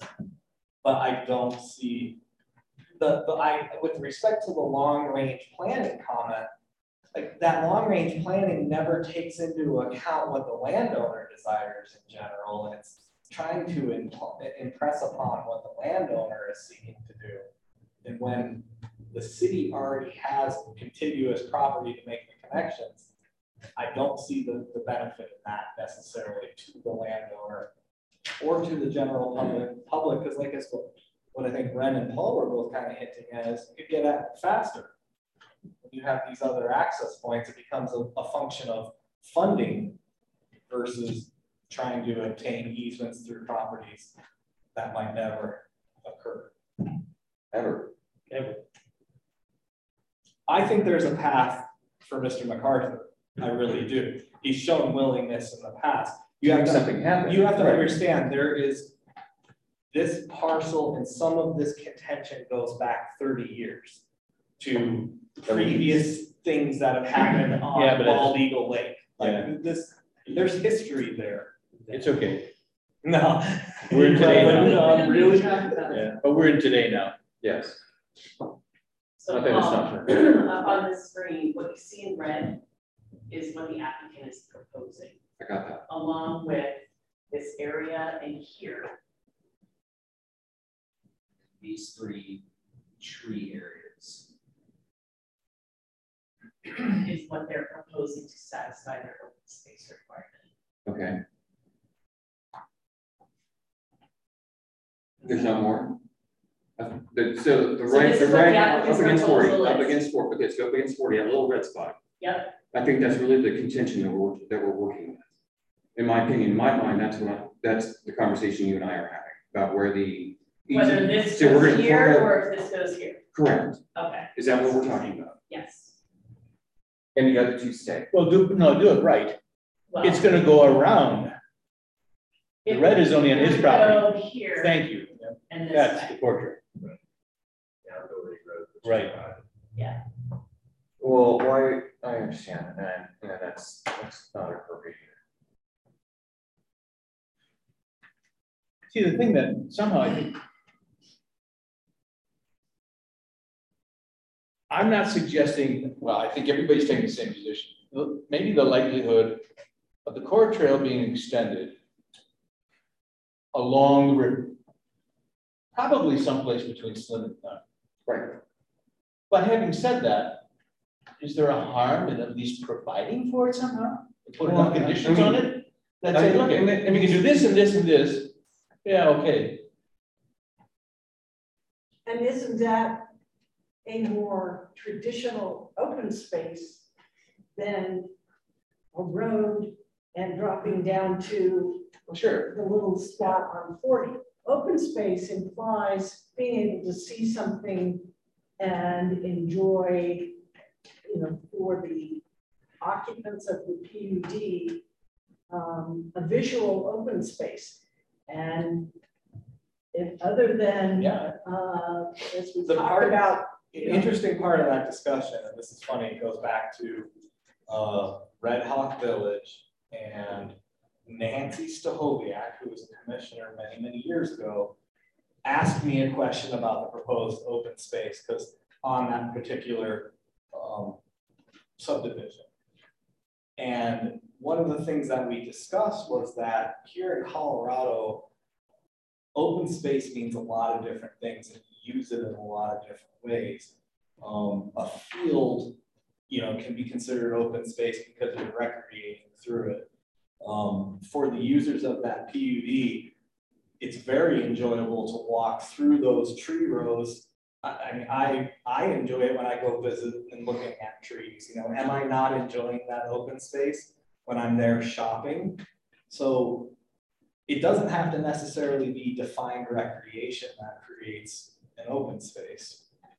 It's a, it's a part of the parcel that's not covered by building or asphalt in reality, in my mind. Is the remainder parcel of open space. But I think where Linda's going is just what you're saying. The proposed route around is down the road and then alongside the road. Yeah, But that doesn't sound like open publicly space to me. it's, it, it, it's, it- that is, that is more publicly accessible. And there's a, there's a bike path right on the north side I mean, it's, of uh, that eastern portion. from, I like the standpoint of really not requiring any easements for this trail and letting the city negotiate with the landowners and come up with the best alignment that they can. We're still supporting it one hundred percent. We're So not, I think one of the big questions, maybe you should ask first, and we should probably be more clear about is, without the red, the applicant is proposing open space throughout his operation. That is not open to the public, by the way, but to satisfy his public, um, his open space requirement. Does that satisfy the But- open space requirement? And if not, the trail does. He's proposing both uh, because staff had said initially, this, you know, we don't, we don't um, agree with the open space just being on your property. Um, we would consider it, and he's showing it uh, as his proposal to you, but that's not typical of what you see or what is typically accepted to meet an open space requirement. And the regulations say twenty-five percent of the year shall be devoted to open air recreation or other usable open space, public or quasi-public. quasi-public is the public that comes onto the shopping. Right? So, so I, I would agree with Christie, I think we need to determine would those tree storage areas in planning commission's opinion, meet that open space requirement. Quasi. More questions? I mean, Well, just a comment, I've, I've dealt with easements for a lot of years, of all kinds. And it strikes me, when I look at those conditions one through six, we're creating a lot of work for future returns. Um, and maybe future surveyors for that matter. But it, it strikes me when, when dealing with easements, to be specific about it. Just say, we either dedicate this or not, not based on conditions one through six, of which we have no control over. So I think you dedicate, whether you dedicate those red easements or dedicate the easement along the river, um, you do one or the other or both, but you dedicate it. You don't say, oh, maybe in fifteen years we'll give it up. That's the situation you're in right now. I think I wrote that easement, that expired. I'm pretty sure I did. Um, it's best just to dedicate the thing and then the city, when they come up with the money, whether it's A, B, or C, or whatever it is, they know where they can go. They've got it. It's a certainty. It's also a certainty for the landowner. Picture Rich Clark may in five years decide to sell this thing, I don't know. And some potential buyers looking at it with ten additional conditional years in front of them. Right? I don't see how that's potentially good, you know, that certainty in real estate transactions and land property management is a good thing. Just to know I can do A, B, or C, I can't do D, E, or F. And it's that simple. Um, I also wonder about the river itself. The river is fee simple owned by these properties. Isn't that open space? You could be missing something. People float down that river. People fish in that river.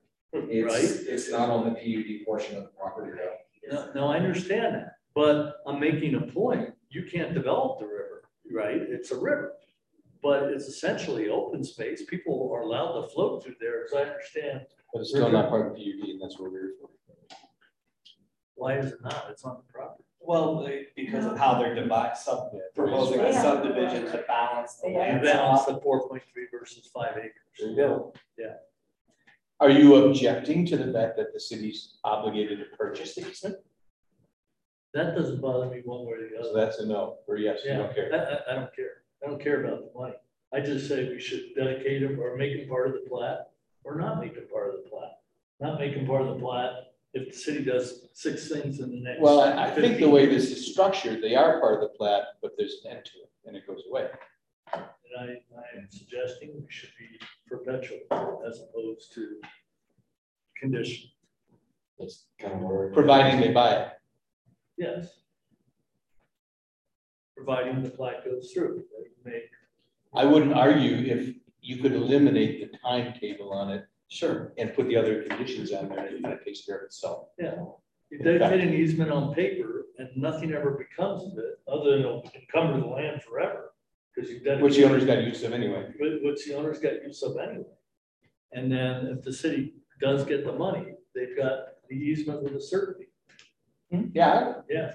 but I think the way this is structured, that happens that way anyway, if I'm thinking correctly. I think we pulled fifty. So just- Yeah, I've got no problem with Yeah, that. just either do it or don't do it. But putting the easement along the river. Yeah, Encumber it. yeah. And maybe this doesn't work out with. Mount Well, Vernon. don't say encumbering. Yeah. In effect, he's selling it. Okay, it's still an encumbrance.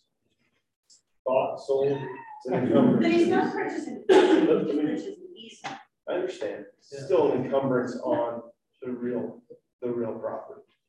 So I, I'm very, I'm like Andy, I'm very, I'm troubled by the, this easement and our, you know, county's requirement to, you know, try and fulfill, uh, the intent of the master plan for this particular hundred and seventy-four feet along the river. I, I think that the core trail focus for the next twenty years will be going west of town, where the higher demand is for it.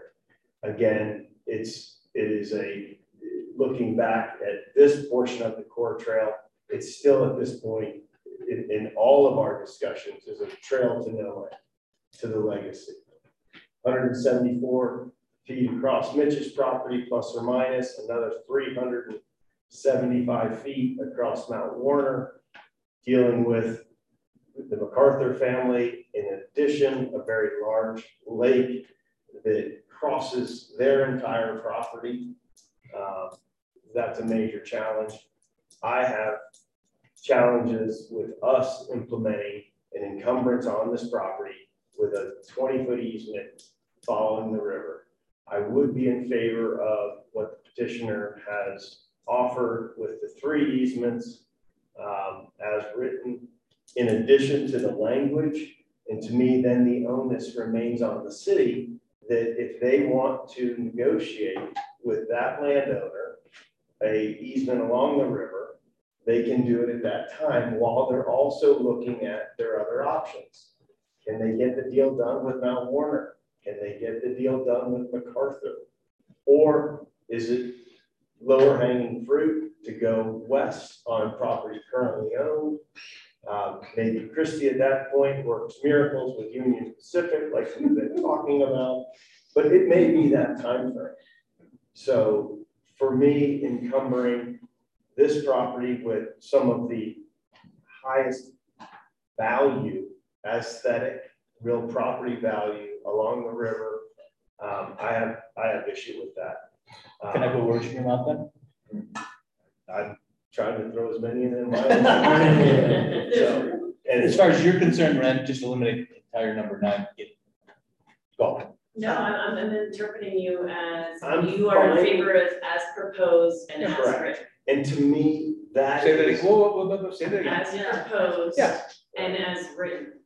So my number nine, You, no, your number. I nine like the was- fifteen years. I like the different triggers. Oh. To me, it clarifies, I'm confused. right? Don't let me put words in your mouth. And, Okay. and the city, the onus then is on the city. They've got easements that this Okay. petitioner has offered up. If they want something different, they can negotiate at the time. But they, at that time, they will obviously then be negotiating with the other, you know, major issues, larger issues as far as I can see. That being Mount Werner and that being the MacArthur. I have a question for staff, definitely, that staff, if, if that fifteen years goes away and this easement goes away, what happens to the open land requirement for? It's, So I want to, before I answer your question, I want to get clarification from Rick first. So are you saying that you're in support of these easements with all of the conditions on number nine? Yes. So that the city would have to buy these easements from them? That's correct. Okay. Go ahead. So before they could buy the easements, we're getting basically what happened to Ed MacArthur. His five years and all, all of a sudden the easement was gone. Was he using that as an open land requirement? Like we are here. Uh, if the fifteen year requirement ends, we don't have an easement there. What happens to their requirement to have this land? Okay, I understand your question. Before I answer that question, I think, I would like to hear from planning commission, whether you think the tree storage areas count as the twenty-five percent open space requirement. So clarification question.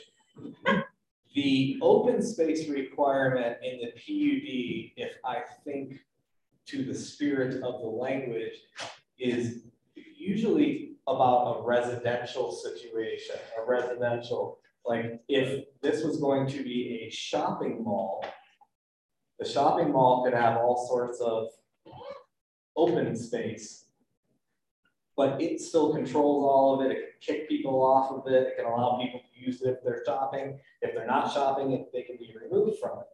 So like in my mind, that open space requirement, and that recreation requirement is really geared towards residential development and not commercial development. no, this is a PUD, so. So I'm gonna bring the, bring the language of the regulations up. It So it's it could be used for both, he could be proposing a PUD on this property as he is, but the use could be for residential. Sure. And, and he could, he would still be required to have an open space requirement. We do have open space requirements specific for subdivisions also. This is, um, disregard that he's bringing up here is specific to a PUD. But And it the use. specifically that it must be dedicated to a public agency or homeowners association. It says may require. May, it says may. And that would be if he were proposing a residential development. So, so with, with, in this open space, he's not allowed to build anything, right?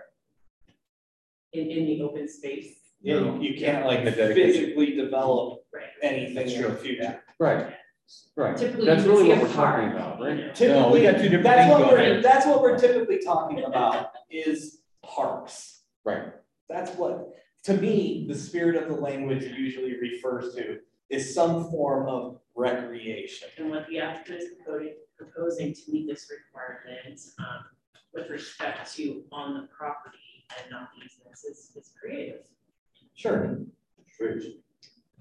So And it's up to you just if that's. One more time, just to be real clear, the the petitioner has proposed as part of his open space requirement, in part of, in an effort to meet open space requirements, is proposing to use the areas where he parks trees. Correct. Got it? Half the time a year, kind of, give or take. Because there's no, nothing goes on in the wintertime. Yeah, yeah. Based on what I'm thinking. Correct. Just so everybody understands that. It's all open space. Sorry? It's all open space. In the wintertime. Yeah, pretty much.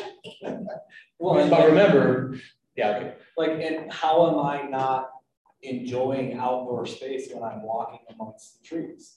Again, I have a Yeah, personal that. interest in vegetation, so to me, walking around and being like, oh, look at that awesome tree that I could buy, to me, that's enjoyable. Not everyone Yeah, enjoys you that, might but be the exception to the rule. But the, the property is big enough that I've accepted golf cart rides on it as well, because after walking it like six times, I'm tired.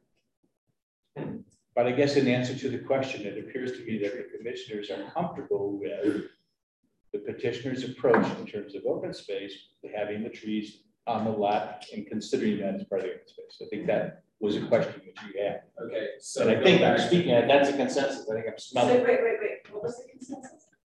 that the com- the commissioners are comfortable with The allowing the trees, The tree petitioner. area, I'm sorry? the tree area. Yeah, Okay. yeah. Alright. Oh, sorry. I have, I didn't repeat. that. Okay, so now I'd like to answer No, this no. question.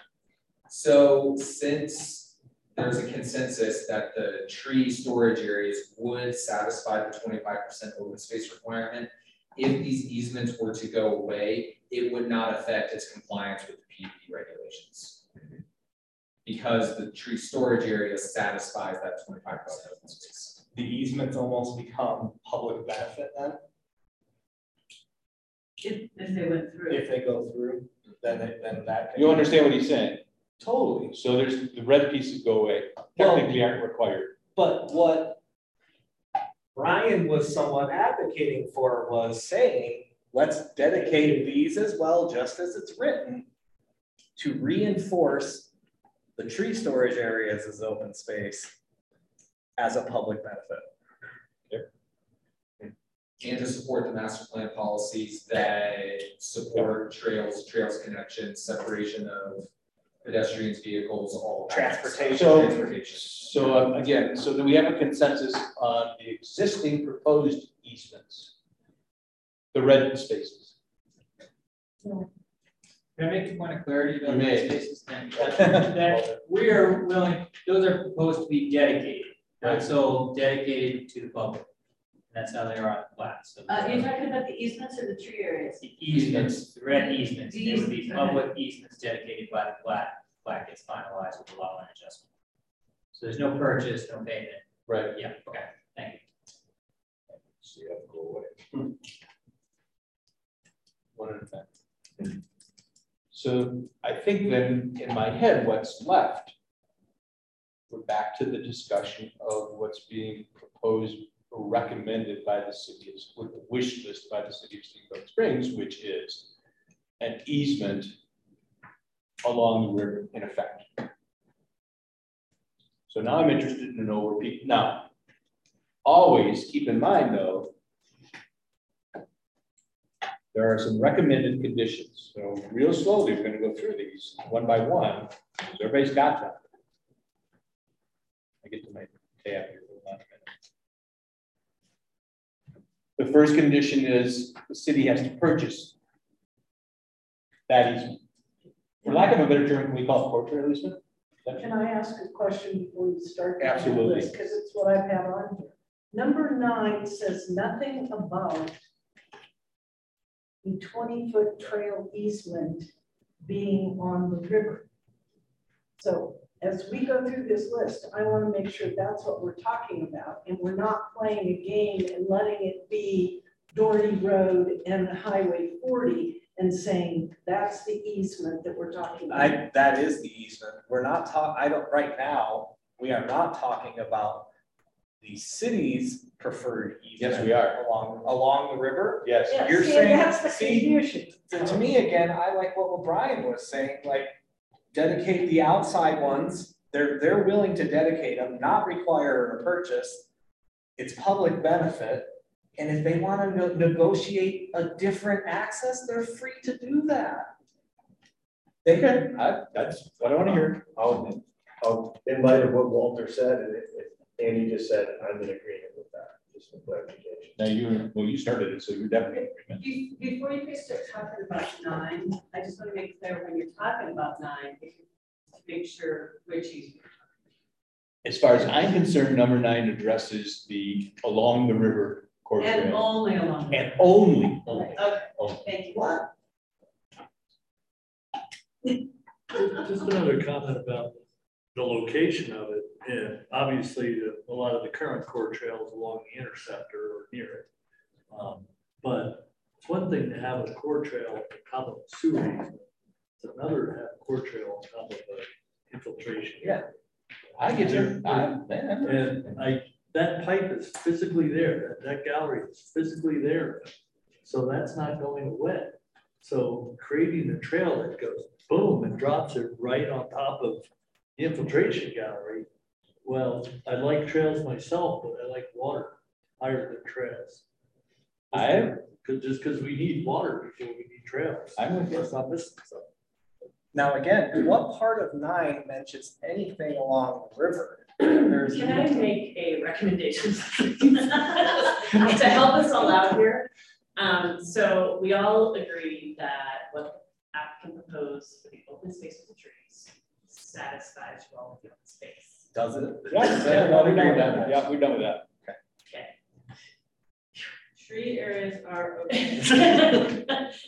Um, I, I would just tell you that, no, I don't agree with that. I think that that is, and, um, from a, uh, definition of what is meant in PUD open space, the commercial storage of trees in the nursery is not what was intended. So no, I don't agree that it's the twenty-five percent open space. Much as I, like Andy, have walked through them and enjoy them, I look at this from a very, um, I guess, pragmatic approach. What is the language of the law? The law says twenty-five percent open space.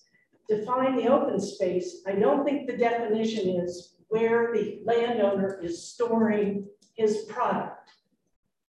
Period, because that's what it is. It's his product. Whether it's beautiful or not, that's where he stores his product.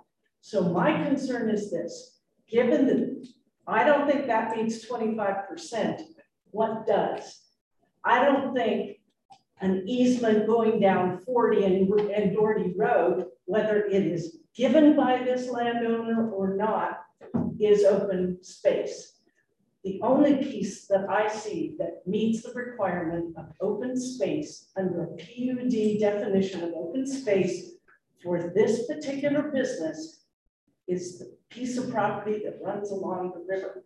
And I'm not gonna worry about whether Mount Werner wants to extend it on their property or MacArthur wants to extend it on his. I hope to God the city gets the money and figures out that it belongs on the west side of the river. But I'm looking at it as a planning commission member and saying, what meets the rule? What meets what a PUD is? And twenty-five percent of the space is met by the piece of property along the river. so That's Walter, how long is, how long is that property line that's being proposed along the river? The trail. plus or minus. It's, it's approximately six hundred feet. It's six hundred feet, right? So that's by, by twenty, right? That's twelve hundred square feet, Twelve thousand. twelve thousand square feet. Which is a quarter acre. A quarter, is that twenty-five percent of the five acres?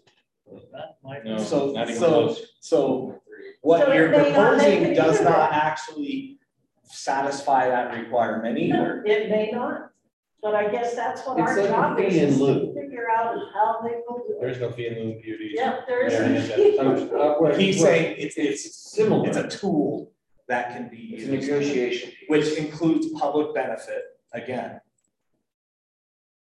I, I think, I don't know, I, I am aware of enough conservation easements in this county that the public can't step in that is dedicated. And that the open space is maybe being required or is being met by the fact that, yeah, there's trees that are being sold commercially, but they're only there for four to five months of the year. And it still keeps it open. There's nothing being developed in that belt. And So so, that's the opposite side of the argument, I would say. and I would say it's the opinion of one commissioner. Yeah, Yeah, no, I no, I, understand. well, I was gonna say, Well, it sounds a- like we don't good- have a consensus, we have a majority. Yeah, and it's a good discussion, yeah, don't get me wrong. So, Linda, I and then appreciate your your does, does comments. the tree storage square footage come up to twenty-five percent? Have we done that? It's probably in excess, it's in excess of it, I would It- think. The trees all. It's the majority of the site. Fine. Well, You know, what's so challenging here is, you know, the zoning, the PUD, and the twenty-five percent of the open space. What, what is the intent of the twenty-five percent open space in a PUD? To make it, because in PUD, otherwise you could put whatever you want there, so it's to keep it from being lot line to lot line Den- construction. Density, density. And in this applicant and in this use, it's, there's a conflict. So, Kind of. I mean, I don't know that when the PUD was written, it anticipated something like this. No, I'm sure it didn't, but I think Okay, it well, does, it- I think it, it works It- we- because we have a unique set of circumstances here. if there was someone here from the climate action plan that was forceful on that, they'd be stating the trees are the benefit Yeah, for absolutely. the open space. And so put, put trees all over, all of it and call it all open space. So can I make this statement to move things along? We have a majority in favor of the trees serving as open space. Majority. Yes, yes, yes, okay, Beth. Okay. Then the second would be um, the preferred location Right. of the proposed easements, either as proposed by the applicant or recommended by the city and staff along the river. I was gonna turn it, well, yeah, I guess, And then my, I'm and then gonna- the next question would be, whatever the straw vote is on that. Yeah. Any conditions attached to that, either as written, or if you wanted to pick and choose any conditions that.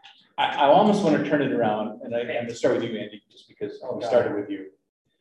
Are there any circumstances under which you would be comfortable supporting the core trail twenty-foot easement along the river? If the applicant supported it. It's an answer. I, No. no, he The did not. applicant does not support it. The applicant supports the three dedicated easements Exactly. around the perimeter of the property. Yes.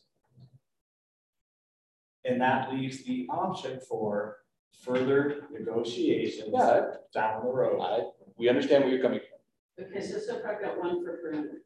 Yeah. Yeah. One for, yeah. Brian, are there any conditions under which you would support the twenty-foot easement along the river? If the city had the money to today.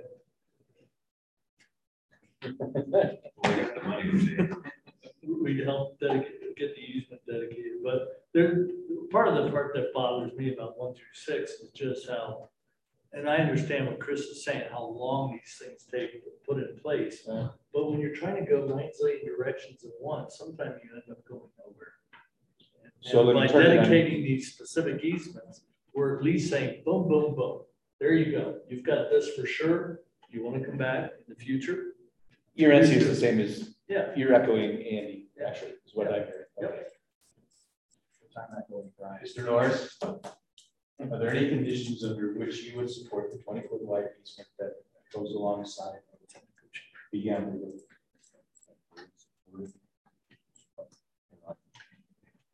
Go back to, uh, um, F. So like where we started with. If it went away. I'd like to see this F go away. So you're okay with number nine, A through E, it's just F you don't want. Agreed. You can't do that. You can't do that. You can't do You've that. chosen. You've already chose no.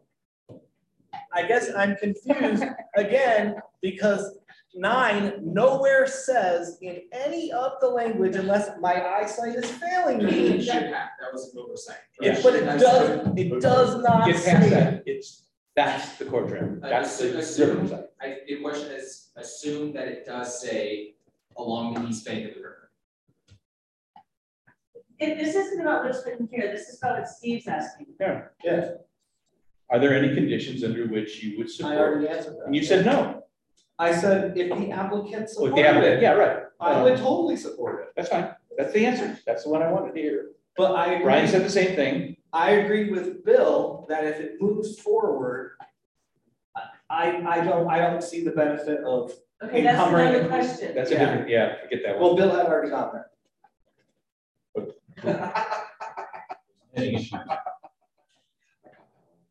So you would support the core trail easement along the river provided and the conditions that are laid out in nine A through E, but not F. Got it. Okay. Yeah. Linda?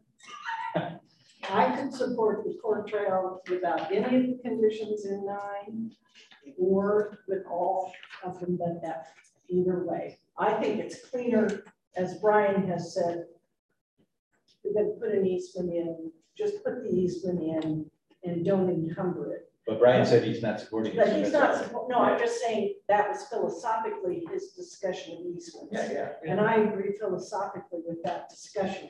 But I also understand Bill's position, and I'm saying if that were the position, I could support A through E. F seems to be the worst. Okay. But I would also support no conditions and just. Oh, you gotta have, you can't do it one way, you gotta have one way or the other. Okay, You sorry, can't- then I will, That's I why. will support as Bill has said. Okay.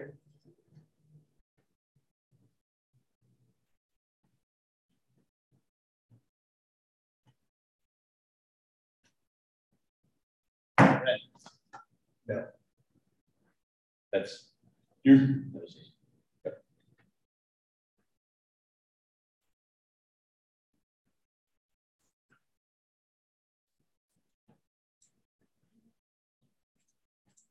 Paul, what do you think? Um, I just want to clarify one more time. Sure. That the easements proposed by the applicant remain, and we're just adding a condition to what's already been proposed. Uh, let me go one notch further. Everything you said is correct. The, the easements that have been proposed by the petitioner remain intact and in place. However, what we are doing is then recommending another easement over and above, or being considered another easement over and above, twenty feet wide, runs along the river and is subject to conditions nine A through F.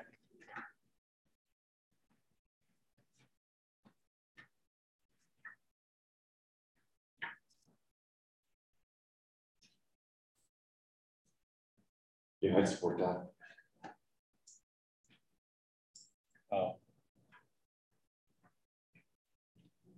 Don't look at As me long like as, that, as long as Alan. F remains, as long as F remains. With that. Yes. Would you, would you rather see F be a longer time period or a shorter time period? Um, no longer than twenty years and. Yeah, you know, if the city can do it, this is what the city wants, and the city has to buck up, and it's all in, in the advantage of the applicant, except that. There's gonna be a path through this fifty foot setback, I don't see that there's any problems there, and I understand that we have to do this now. Um, rather than have to work with it later. Um, because in, a number of things I'm thinking about. Yeah, I, um, would hate to go through the annexation process and have it annexed in and then, and then have all those other issues, which is gonna cost him more than, um, just some people walking through his lot. Um, I'm, I'm disappointed, but I understand that the lot line just didn't go right down the middle of the river. That would have been more brilliant than the way it was written. Annexation has to be an issue. Right. Which is right, and the city can cause that. Well, the city has never expressed any interest in I don't need to talk about it. Let's move on. Thank you. Um, I'm gonna talk to you. Do you want to take me outside? No. I guess. I- bring your phone and take video. I understand, I understand your issue about the fifteen years, but as I look through A, B, C, D, and E, for all those things to fall into place, it always seems to me that the fifteen years becomes somewhat irrelevant. It could be fifty years, and I'm. I understand it, and that's what I'm looking for. Well, Otherwise, it's fine. otherwise it's a no. You want the twenty? Twenty? Can I ask? Are you bargaining with me, Bill? I had written twenty-five down. Start. I was gonna stay in. He just said fifty, go for fifty. Now, can I ask a clarification question on eight? If an easement is being dedicated, does it have to be purchased then? It's, because No. they're, again, they're, so. No, if it's a condition, it's PUD. So, so then. Well, the condition of the PUD right now is that the city shall purchase the easement from. the Yeah, landowner. this one is, yes. Specific to the core, yes. Again, not to the core, specific to the river. Because the core trail Sorry, can go specific to the any river. freaking way it wants to go. Specific to the river, yes. This is specific to the discussion about the river. We're telling the city of Steamboat Springs, if they want this twenty feet alongside of that. Then they have to pay. They for gotta buy it. Sure, yes, one Sure what? hundred, one hundred percent, I agree. So are you reversing your position? No, I'm not reversing my position. It's an infant. It is getting late. Um, I was just asking a clarification about nine. But nine is not. And I don't know how, to- I, I mean, I, I, my position is, I'm okay with nine, and I subscribe to the fact that F becomes irrelevant, because if they can meet A through E, guess what? Go for it. Fifteen years isn't gonna happen anyway. But now I have to deal with twenty, so would you live with twenty? Yes. Would you live with twenty? Twenty-five. Okay, don't start that, I guess twenty, yes or no? Twenty, yes or no? Absolutely. Okay, so you've got your answer. Four people.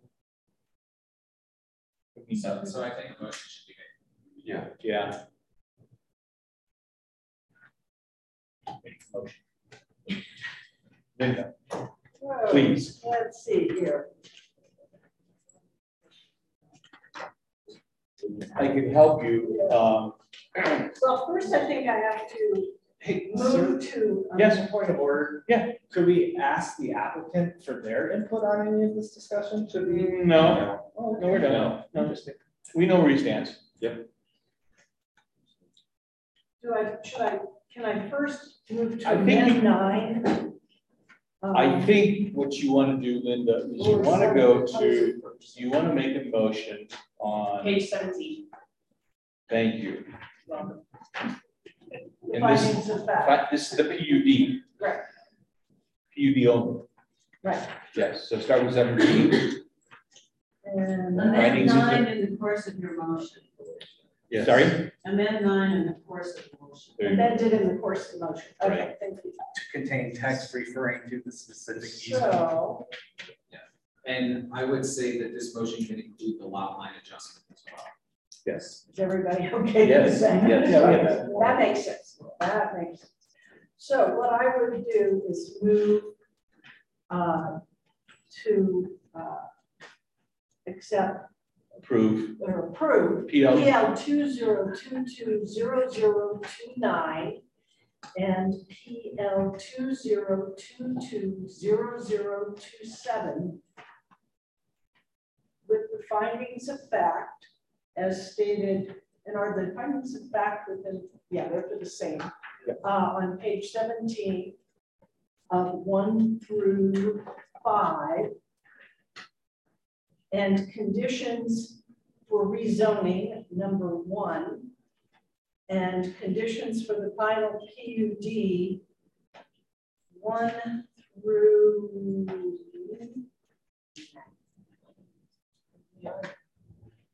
What's really one through eight plus nine amended. Yeah, one through eight, plus nine amended to read a twenty-foot trail easement along the Yampa Valley River dedicated to the public. And amended such that it reads F, uh, if not acted upon within twenty years, this easement is void. And then additionally, under the final PUD conditions, it would be ten A through O, and lot line adjustment one through six.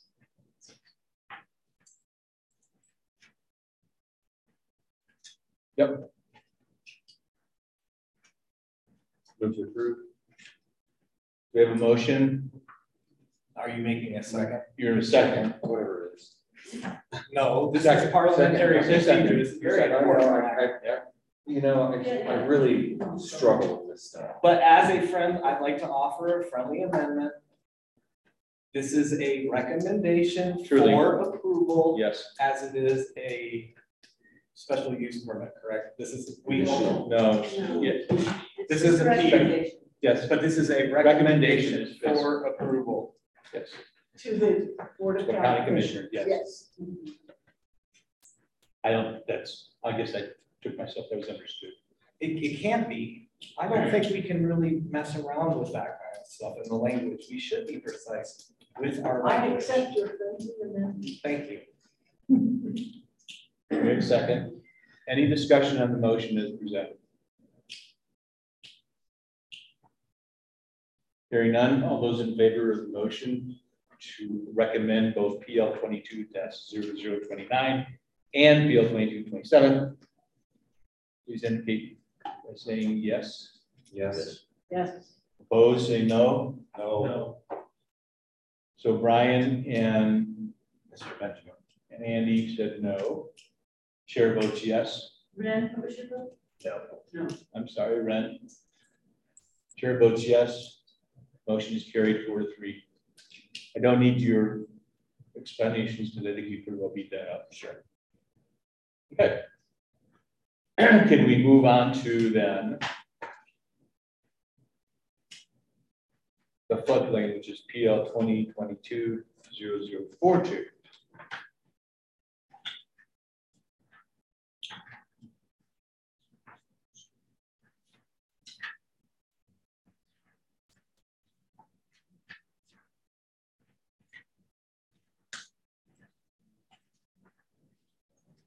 Which unless I misunderstand is pretty straightforward.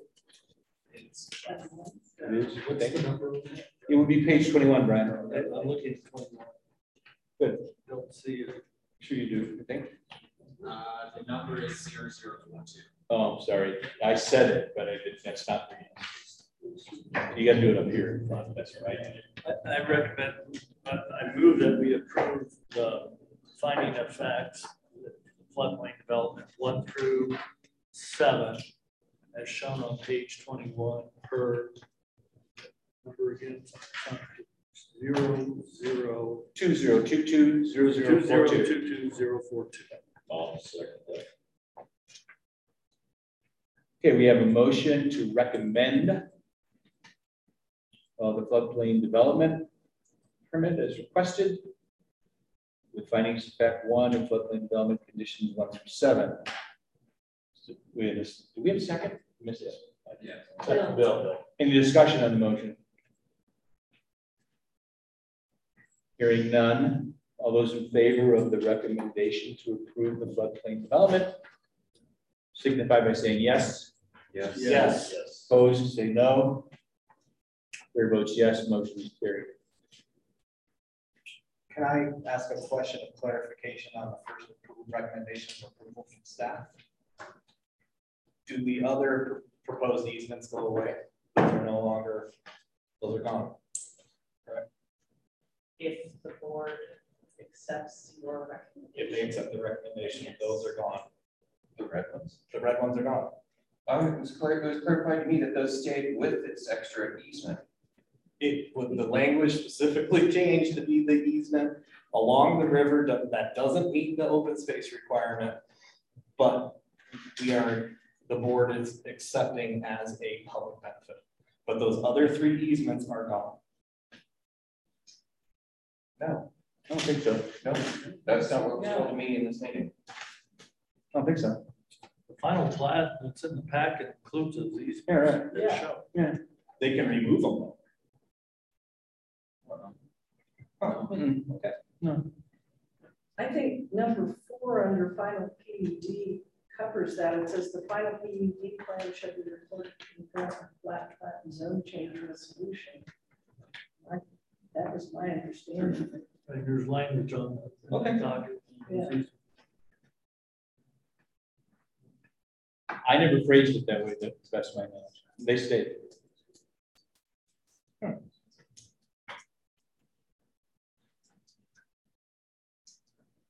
In other words, number nine is in addition to everything the petitioner saw.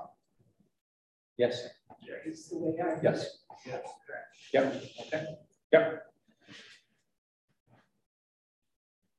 Sloppy. Hmm? Sloppy. Excuse me? Sloppy. What is sloppy? The whole thing.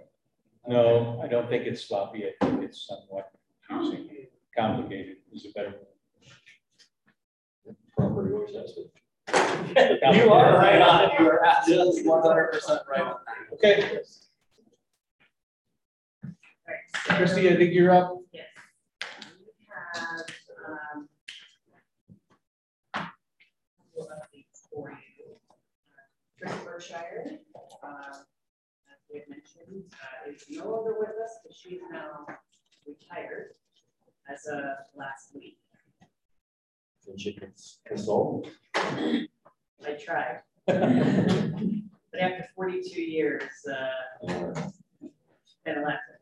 Um, so we are actively looking for a replacement for Chris, which is a planner two. Um, and we are still looking for a planner ten.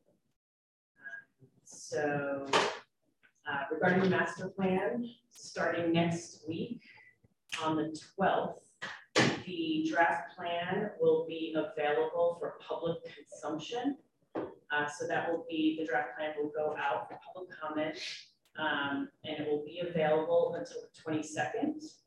Um, thank you for all of your comments. Um, we have addressed or incorporated, um, your comments from the joint session. So thank you, and we'll continue on. If you do have additional comments, please send them to us.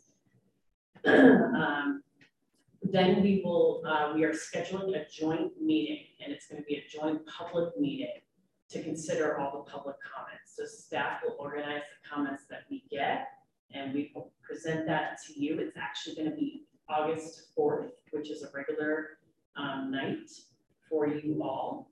Uh, so looking at the scheduling or considering doing an off night and it just wasn't working out with people's availability. So it'll be a regular night, August fourth, for the joint meeting to discuss the master plan. And then we have an adoption meeting scheduled with just the planning commission. Um, and that will be on, again, a, re- a regular night, and that is August eighteenth. And then the following meeting will be ratification by the Board of uh, County Commissioners, and that will be August thirtieth. Um, we have several applications that have been scheduled or Alan is in the process of scheduling. Would you like to go over those? They're not.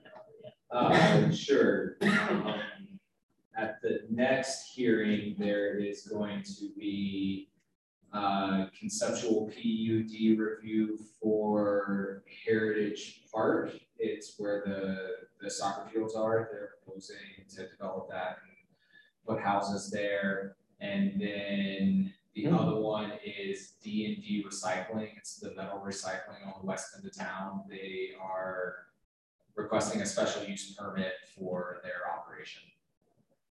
And then. They don't have one now? Huh? Yeah. What? They don't have one now? Nope, they've been operating without approval since two thousand six. Oh.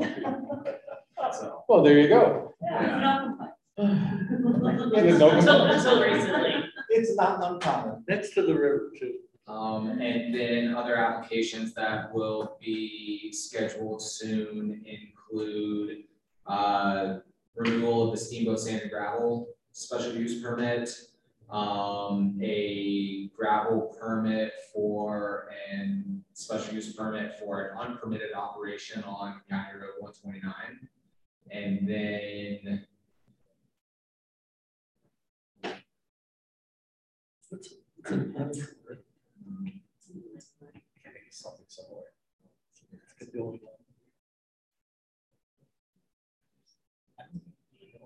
I think, I think that's it. But then there will be Landalay, they bought the, that was out in Stagecoach, Snokomo. They bought the high density residential property directly to the east of them. And so they are proposing seven fourplexes on that property. And, but since it's, uh, right next to the Snokomo property that they gained sketch approval for last year, they're sharing utilities and, uh, roads, so that whole thing is going to be coming back in front of you. Then uh, Thunderstruck is coming back also, uh, which is snowmobile operation. So. They now want to move the Rainbow family, what are they uh, thinking? What is Thunderstruck one? Oh, four by fours. Um, it- it's, they're just amending their, their SUP, they're, um, they want to, um, they have to change their permit boundary to keep off our land. And they want to build a sled, a, a sled storage building as well on that new property that they just. Good. Did you say unpermitted? Yes, that that caught our ear. Yeah, On one twenty-nine? Yeah. and now they want to. The one right, right at the curb.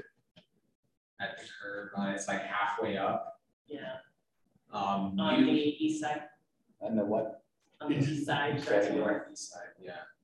Is that what they call it, huh? Jesus. huh? Fool me, okay. So those, those are the highlights. Um, and apart from that, that's all we have. Christie, just from a timing standpoint, do you anticipate any of these applications will then follow on the joint meeting? We're not gonna schedule anything else on the joint meeting. Okay. Um, we will schedule, um, more than likely on the eighteenth, which is your adoption hearing. Um, the theory would be most of the public comment and considerations will be during the joint Okay. meeting. Um, so we will probably piggyback some, um, things. Do you even, do we even, are we even obligated to take public comment on an adoption process? You typically do. That's not the same as obligated, is it? I I mean, it's, it- it's a public, you know, yeah, I I mean, it's a public hearing, so, yes. Well, I'm just following up, I mean, the point is if all the comments have been in, what would be the point? I mean, you, you're always gonna have somebody at the eleventh hour that's probably gonna come out and say, I didn't know about this. Yeah, I know, that's the answer. It's not Um, a Yeah. But, but the consideration by you all would be, you know, Thank you very probably much. what you're gonna hear is something we've already considered, would be my guess. And it's probably gonna sound something like, hey, I got a great idea, have you guys thought about Union Pacific and changing, you know, having a commuter rail? Yeah. Yes, we have. And we have either incorporated or not, you know, um, Yeah, we that's how I. Please feel free to Are the minutes out from the joint meeting, the master plan joint meeting with, with the county commissioners? No, because I haven't gotten any corrections or comments on it. I respond, I know, I responded to you on that, yes, I did, I will, we're gonna bet. millions. Hey-ho. But anyway, um, we'll, we'll get with you. Thanks for asking. Hey, uh, thank you, everybody, for the evening. Yeah. I apologize for being I long. remember.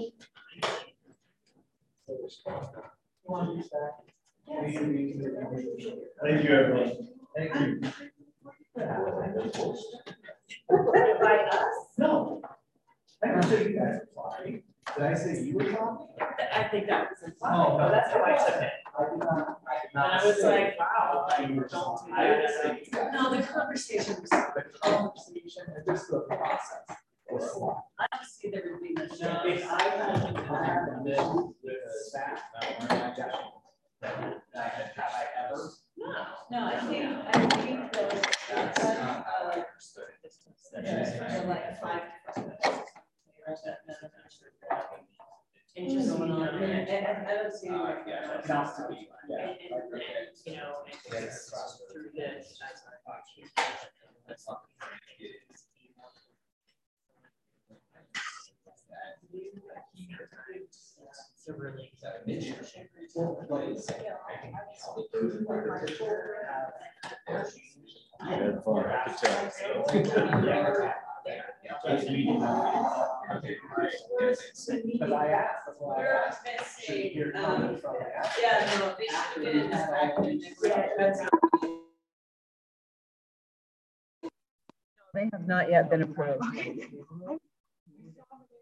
Yeah, no, they should have been included in this agenda.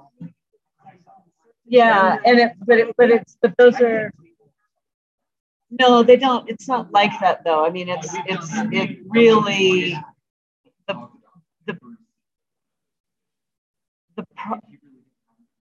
The, the process is that I do the minutes, I get them to staff, staff makes their corrections.